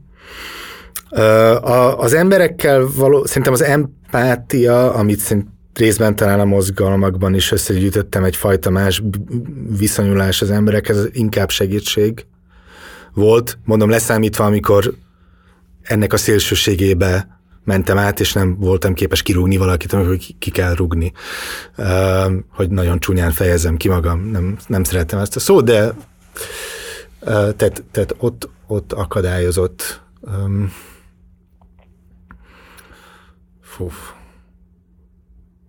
fú, kicsit kezd leállni az agyam. Mi, mi, mi, mi volt a kérdés, hogy, ez, hogy mennyire Jobbá, jobb üzletemberét tett, vagy inkább megnehezítette azt, hogy bele tudj állni ebbe az üzletemberi szerepkörbe? Ja, té- tényleg, tényleg mind a kettő. Szóval egy, egy, egyrészt segített, meg tehát az is segített, hogy, hogy minden addigi élettapasztalatom segített. Én 30 évesen kezdtem el barista lenni körülbelül, és rengeteget álltam a pultban, és szerintem az, hogy milyen beszélgetéseket tudtam folytatni, abban az is benne volt, hogy, hogy milyen, hogy ki vagyok. Ennek most kisebb a súlya, mert most már sokkal ritkábban állok be, csak időről időre úgy rendesen dolgozni a pultban, de, de ennek, ennek tök nagy szerepe volt. Igen. A, az üzlet Egyébként az üzleti sikerben meg tudod mit? Módosítom válaszom, egyértelműen hátráltatott, vagyis ö, Csak megérkeztünk. tehát a mai napig, hogyha valaki, hogyha egy befektető be, beírná egy táblázatba, hogy itten milyen befektetések történtek, és hogy így egyáltalán, tehát hogy ez mennyire nyereséges ez az üzlet, nem azt, hogy mennyire, te azt látod, hogy mennyire sikeres. Te azt látod, hogy hányan vannak bent, meg hogy tömegek vannak, meg hogy népszerű, meg hogy lájkolják, de, de, hogy, de, hogy Te a mai napig nem vagy nullám. de, de voltam én nulla fölött ö, rendszeresen, de, hogy, de azért összességében öm, ahhoz képest, hogy mi az elvárás mondjuk egy befektetőtől, tehát ez egy befektető lenne, és nem egy családi öm, összefogással, segítséggel, inkább mondom így, elindított üzlet lenne, akkor ez nem ütné meg a mércét. Ezt most megmondom. És ez nem panaszkodásképpen, mert nekem egy kényelmes életem van, részben ennek köszönhetően, de nem üti meg azt a mércét, amivel egy befektető berakja a pénzt, hogy ebből megkap nem tudom mennyi, mennyi visszajövetelt. De azt szerintem nem baj. Amúgy, és igazad van, nem és baj. igazad van. Egy a kérdés, hogy hozhattál-e volna olyan üzleti döntéseket, amelyek még bőven a törvényesség határain belül vannak, bőven a közmorálon belül vannak, tehát hogy semmilyen módon nem lennél támadható érte, de a te világnézeted, a politikai szocializációd, a te belső erkölcsi iránytűd alapján mégsem lépted meg, mert azt érezted volna, hogy elárulod azokat az eszméket, amikért küzdöttél egykoron. Egyszerűt mondok, tudtál volna máshol is szerezni kávét, de akkor nem azzal dolgoztatsz, nem Fairtrade-ből érkezik, nem tudom, hogy milyen megfontolásokat érvényesítesz a kávéba a beszerzésekor, de nyilván érvényesítesz olyanokat is, Mm. amelyek üzletileg nem indokoltak föltétlenül. Ja, amúgy és hogy az a kérdésed, hogy, hogy tehettem, tehát hogy lehettem-e volna jobb az értékek megtartásával? Tehát, hogy lehetette volna még Profitszerzési szempontból, tisztán profitszerzési szempontból hatékonyabb, bőven még a törvényességi és bőven még a Ja. morális követelményeken belül maradva. Igen. Tehát, hogy van egy, most bocs, ez most menjünk, most szálljunk le a földre, tehát uh, igen. Tehát ha szakmailag uh, odafigyelsz, pontosabban leltározol, nagyobb odafigyeléssel uh, tartod a szemedet mindig az árakon, a százalékokon, hogy mi mennyi, és több minden dolgot mérsz, tehát többet babrálsz a számokkal, akkor nagyobb lesz a profitod, és abból egyébként vala, és akkor azt eldöntheted, hogy azt hazaviszed, vagy, vagy a munkatársaidnak adod, vagy hogy osztod el. De, de olyan szempontból egy profibb működés, az biztos, hogy valamivel több pénzt is hozott volna uh, valamelyik konyhára. De nem iszonyatos ez a helyzet, csak azt mondom, hogy ez tényleg egy szakma, amiben csak nagyon fokozatosan uh, tanultam be, és még mindig tanulom. És szokott bántani ez? Most már sokkal kevésbé, mert úgy érzem, hogy erőseket lépegettem előre.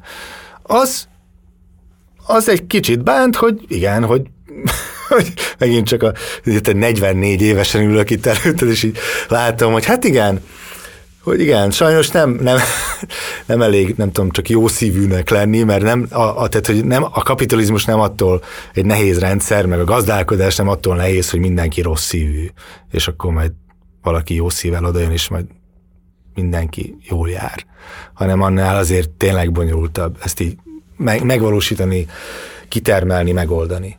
Uh, hatalmas, figyelj, csak így lefordítom, hogy mekkora kísértés már az az internet korában, amikor folyamatosan picsog a telefonot, hogy hány csillagot adtak a Google-on, Google-in, az a kávézónak. Folyamatos a kísértés. A legszívesebben azt mondanám, hogy még több ember dolgozzon ottan, hiszen akkor még jobb lesz a kiszolgálás. Nyilván legyen normális fizetéssel, különben morcosak lesznek, és nem lesz jó a kiszolgálás. Tehát, hogy nagyon szeretném, hogyha alacsonyabbak lennének az árak, mert, mert, mert akkor neked is mutat, meg mindenkinek mutathatom, hogy nézd, milyen elérhető áru minden. Tehát, hogy tök nagy a nyomás, tök jó lenne jó fejnek lenni, még jobban, tehát nem csak az az, az indítat, nem csak az az önzés, önző indítatás, hogy minden pénzt tartsál meg, hanem az is, hogy mindenkit tegyek boldoggá. Meg minden, a vendéget is, meg a munkatársakat, meg mindenkit, meg mindenkinek legyen még. Én ezt szeretném, de hát ezt ne, tényleg nem lehet. Tehát a mozgástér ezenél sokkal, sokkal, sokkal kisebb. És most biztos röhög az a hallgató, aki ideig eljutott, hogy, hogy azért eddig is gondoltam, hogy naív a csávó, de, de ez egyre viccesebb. Nyilván nem gondoltam soha ennyire szélsőségesen, hogy, hogy, hogy minden csak azon múlik, hogy én majd jobb fej legyek, de, de egyre erősebben látom, pláne most, amióta válságok vannak évek óta, hogy, hogy nagyon, nagyon ügyesen kell gazdálkodni. Hm. Sajnos. Nektek van központi kávépörkölőtök? Mi egy, én egy budapesti kávépörkölővel dolgozunk, ki a kaszinómokkal, tehát nem mi pörköljük, régi barátok, és... De lehettetek volna akár ti is, ez nem? Lehettünk volna, én igen, én specializációt akartam, mondom, nem egy túl bonyolított dolgot, ugye egy kávézó van, nem több. Én, én, én, a, én a vendég élmény, a kávé készítés rendszereivel próbálok foglalkozni. Mert ugye ez az igazán érdekes szerintem, hogy kaptál-e bármit a baloldali világnézetettől, ami segítette azt, hogy sikeresé válj üzletemberként, még pedig azért, mert hogy ha te egy sikeres üzletember vagy, az azt jelenti, hogy több embernek van biztos megélhetése, több fog fogyni abból a kávéból, amit egyébként Fairtrade módon ö, szereznek be mások, és termelnek meg még inkább mások. Tehát, hogy nem mindegy az érted, hogy te vagy a sikeres, vagy pedig az ismert televíziósból lett kávészakember. Akkor itt talán kerülképpen körülírtam, de sem mondtam ki. Tehát, hogy van ennek is jelentősége politikai értelemben, érted, mit akarok mondani? Igen, Ez az egész az a terület, amitől egyébként visszolygok. Kérlek szépen, tessék fölkészülni a nem készületlen interjúba, kritikusan bevágni, betámadni, most viccesen fogalmazok, kicsit ilyen unokatestvér, unokatestvéreként, hogy így, de, de nem fogom hogy te most felsorolni, mibe vagyok kurva jó fej. Tehát ez egy nagyon kellemetlen pozíció. Jó, sokkal egyszerűbb lenne a támadnál, ezt akartam mondani. Ö, nem tudom, én egy Tehát valószínűleg, hogy lenne egy pontozás, hogy ki a jó fej főnök a kávéiparban, akkor... Magasan végeznél, kimondom én Ak- igen, fönt, fönt, fölfelé lennék a felső részlegben. Ö, azt hiszem, hogy kevesebbet fikáznak azok, akik elmentek az átlagnál. Nem gondolom, hogy mindenki. Pláne, hogyha még valaha egy másik kávéláncba bedolgoztak később. Igen, az átlag. Voltak konfliktusaink, meg nem gondolom, tehát, hogy szerintem tök nagy hibáim vannak, voltak. De azért átlagosan, igen, itt, itt, itt jó dolgot végzek, hogy ez most a mozgalmi múltam miatt van-e, Nyilván részben, tehát hogy minden, minden ami formált, azt így, azt így be, magamat raktam bele, a, a, azt, ami, a, a, a, ami, aki vagyok, tehát tényleg ebbe a személyiségemet bele, bele, belehelyeztem ebbe a kávézóba, nincs, nincs side projekt. Azért mert volna egy mozgalmi cél, hogy ilyen típusú kávézóból legyen minden megyeszéken egy. Nem. Az a politikai projekt, hogy megszervezni nem, nem. Én, én ezt az elején, le, hogy most ez is változni fog, de én nagyon külön akartam választani. Aha. Nem, a, nem, én nem, az, nem azzal a vizével kezdtem, hogy és akkor majd itt este majd itt lesznek a beszélgetések, és izé, a mozgalmi célom, vagy a, az ilyen ideológiai célom az az, hogy, hogy, hogy, hogy mond, hogy, hogy hogyan viszonyulunk azokhoz, akikkel együtt dolgozunk, akik az alkalmazottak, a beszállítók, és uh, horribile dictu az adó hatóság és az állami újraelosztás, amit támogatunk 12 éve, és fizetjük az adókat, mert még a mai napig is, bár ezt egyre nehezebb mondani, de hát még mindig vannak közszolgáltatások, amikre mennek az adók, úgyhogy mi adózunk. Ezek az elsődleges izék, ezért van viszonylag kevés ilyen szöveg, hogy mi nagyon zöldek vagyunk, vagy hogy mi nagyon valamilyenek vagyunk, tehát hogy nagyon minimális a társadalmi szerepvállalása a kávézónak. Mm, lehet, hogy lehetne egy kicsit több egyébként, de alapvetően azt gondolom, hogy inkább abban legyen. Egy korporáció ne, ne veresse magát, hanem csinálja az alaptevékenységét minél etikusabban, és kussoljon. És úgyis, amit kiraksz az Instára, az az, ami jó, de ami meg nem jó, Érted? Lehet, az ökológiai izét használjuk mi is tisztítószereket, de néha sajnálom, mert hogy szívesebben raknék domestoszt a WC-re, mert az olyan zöld, meg kék, meg jobb illata van, tehát ilyen illat, illatosabb sokkal. És így szoktam szólni, hogy cseréljük már vissza, mert ez az átlátszó trucsi, kitakarítjuk a WC-t, és nem látszik. Igen. És akkor, és akkor ilyenkor azért nem feltétlenül jön belőlem elő a fenntartatósági lelkiismeret, a belső gréta nem, nem fogja meg a nyakamat. Úgyhogy ezt gondolom, meg az, olyan is szokott bennem lenni, hogy, hogy egyébként az alkalmazottaimra se akarom ezt rátukmálni, feltétlenül nem kérdezem meg, hogy ki mit mindenről hisz, tehát hogy nem, nem, nem, nem, nem, nem tartom politikai entitásnak, nem, nem gondolom ezt annak. Látod azt még magad előtt valaha, hogy visszaszállnál mozgalmárnak? Tehát, hogyha változhat-e úgy a politikai helyzet, hogy téged újra bármilyen társadalmi mozgalom, szakszervezet, politikai párt tagjai között láthassunk? Megmaradt, mint egy, mint egy hosszabb távú lehetőség. Jelenleg apa is vagyok, az rengeteg időmet elfoglalja. Hány éves Három és fél. Tehát ez egy elég intenzív periódus. Um, úgyhogy nem látom a közeljövőben, tehát hogy nem, nem, nem látom, hogy a közeljövőben ez jelentősen változna. Um, ki, magam is kíváncsi, hogy hogy, hogy, hogy hogy fog ez alakulni.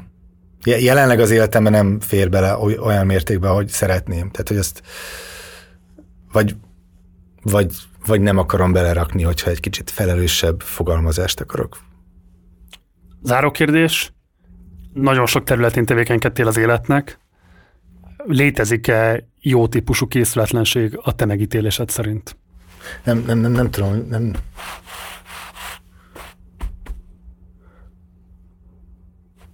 hát szét bedobok neked egy ilyen, hogyan tudom, ezt, én élveztem ezt a beszélgetést, úgyhogy nyilván létezik egyébként, meg, meg, meg túl, túl meta ez a kérdés ahhoz, okay. hogy adjak egy választ. Ezzel együtt szerintem adtál nagyon sok választ, és nagyon jó, izgalmas válaszokat adtál, bár fölteszem, hogy nem föltétlenül ez volt a megélésed. De én élveztem ezt a beszélgetést. Meg tudtam végre olyan dolgokat föltenni neked, amiket már nagyon szerettem volna korábban is privátim, és örülök, hogy egyébként végül itt tudtam föltenni, mert szerintem konkrétan tudom, hogy kik azok, akiknek ezt meg kéne hallgatnia, és remélem, hogy azon túl is meghallgatják majd sokan. Köszönöm, nekem is nagyon izgalmas volt, és nagyon, mondom, izgalmas élet pillanatot okoztál nekem azzal, hogy, hogy, hogy ezeken a témákon gondolkodtam most egy hétig, és egy nagyon érdekes tapasztalat ez, hogy, hogy, hogy valahol egy rádióban nevezzük ezt annak, valahogy össze, össze kell foglalnod dolgokat az életét, életedből, meg ja, ez egy, ilyen, ez egy érdekes kihívás volt, vagy ilyen összerakási pillanat. Köszi, elfogadtad. Köszi. Nektek pedig köszi szépen a figyelmet, ez volt a készületlenül, nem tudom, hogy jól mondom, negyedik, ötödik, mit mondtam a Szerintem négy. Negyediket mondtam? Mm. Negyedik adása, ha minden igaz. Munkatársaim nevében köszönöm szépen a megtisztelő figyelmeteket. Én Gulyás Márton voltam, hamarosan találkozunk, addig is ciao.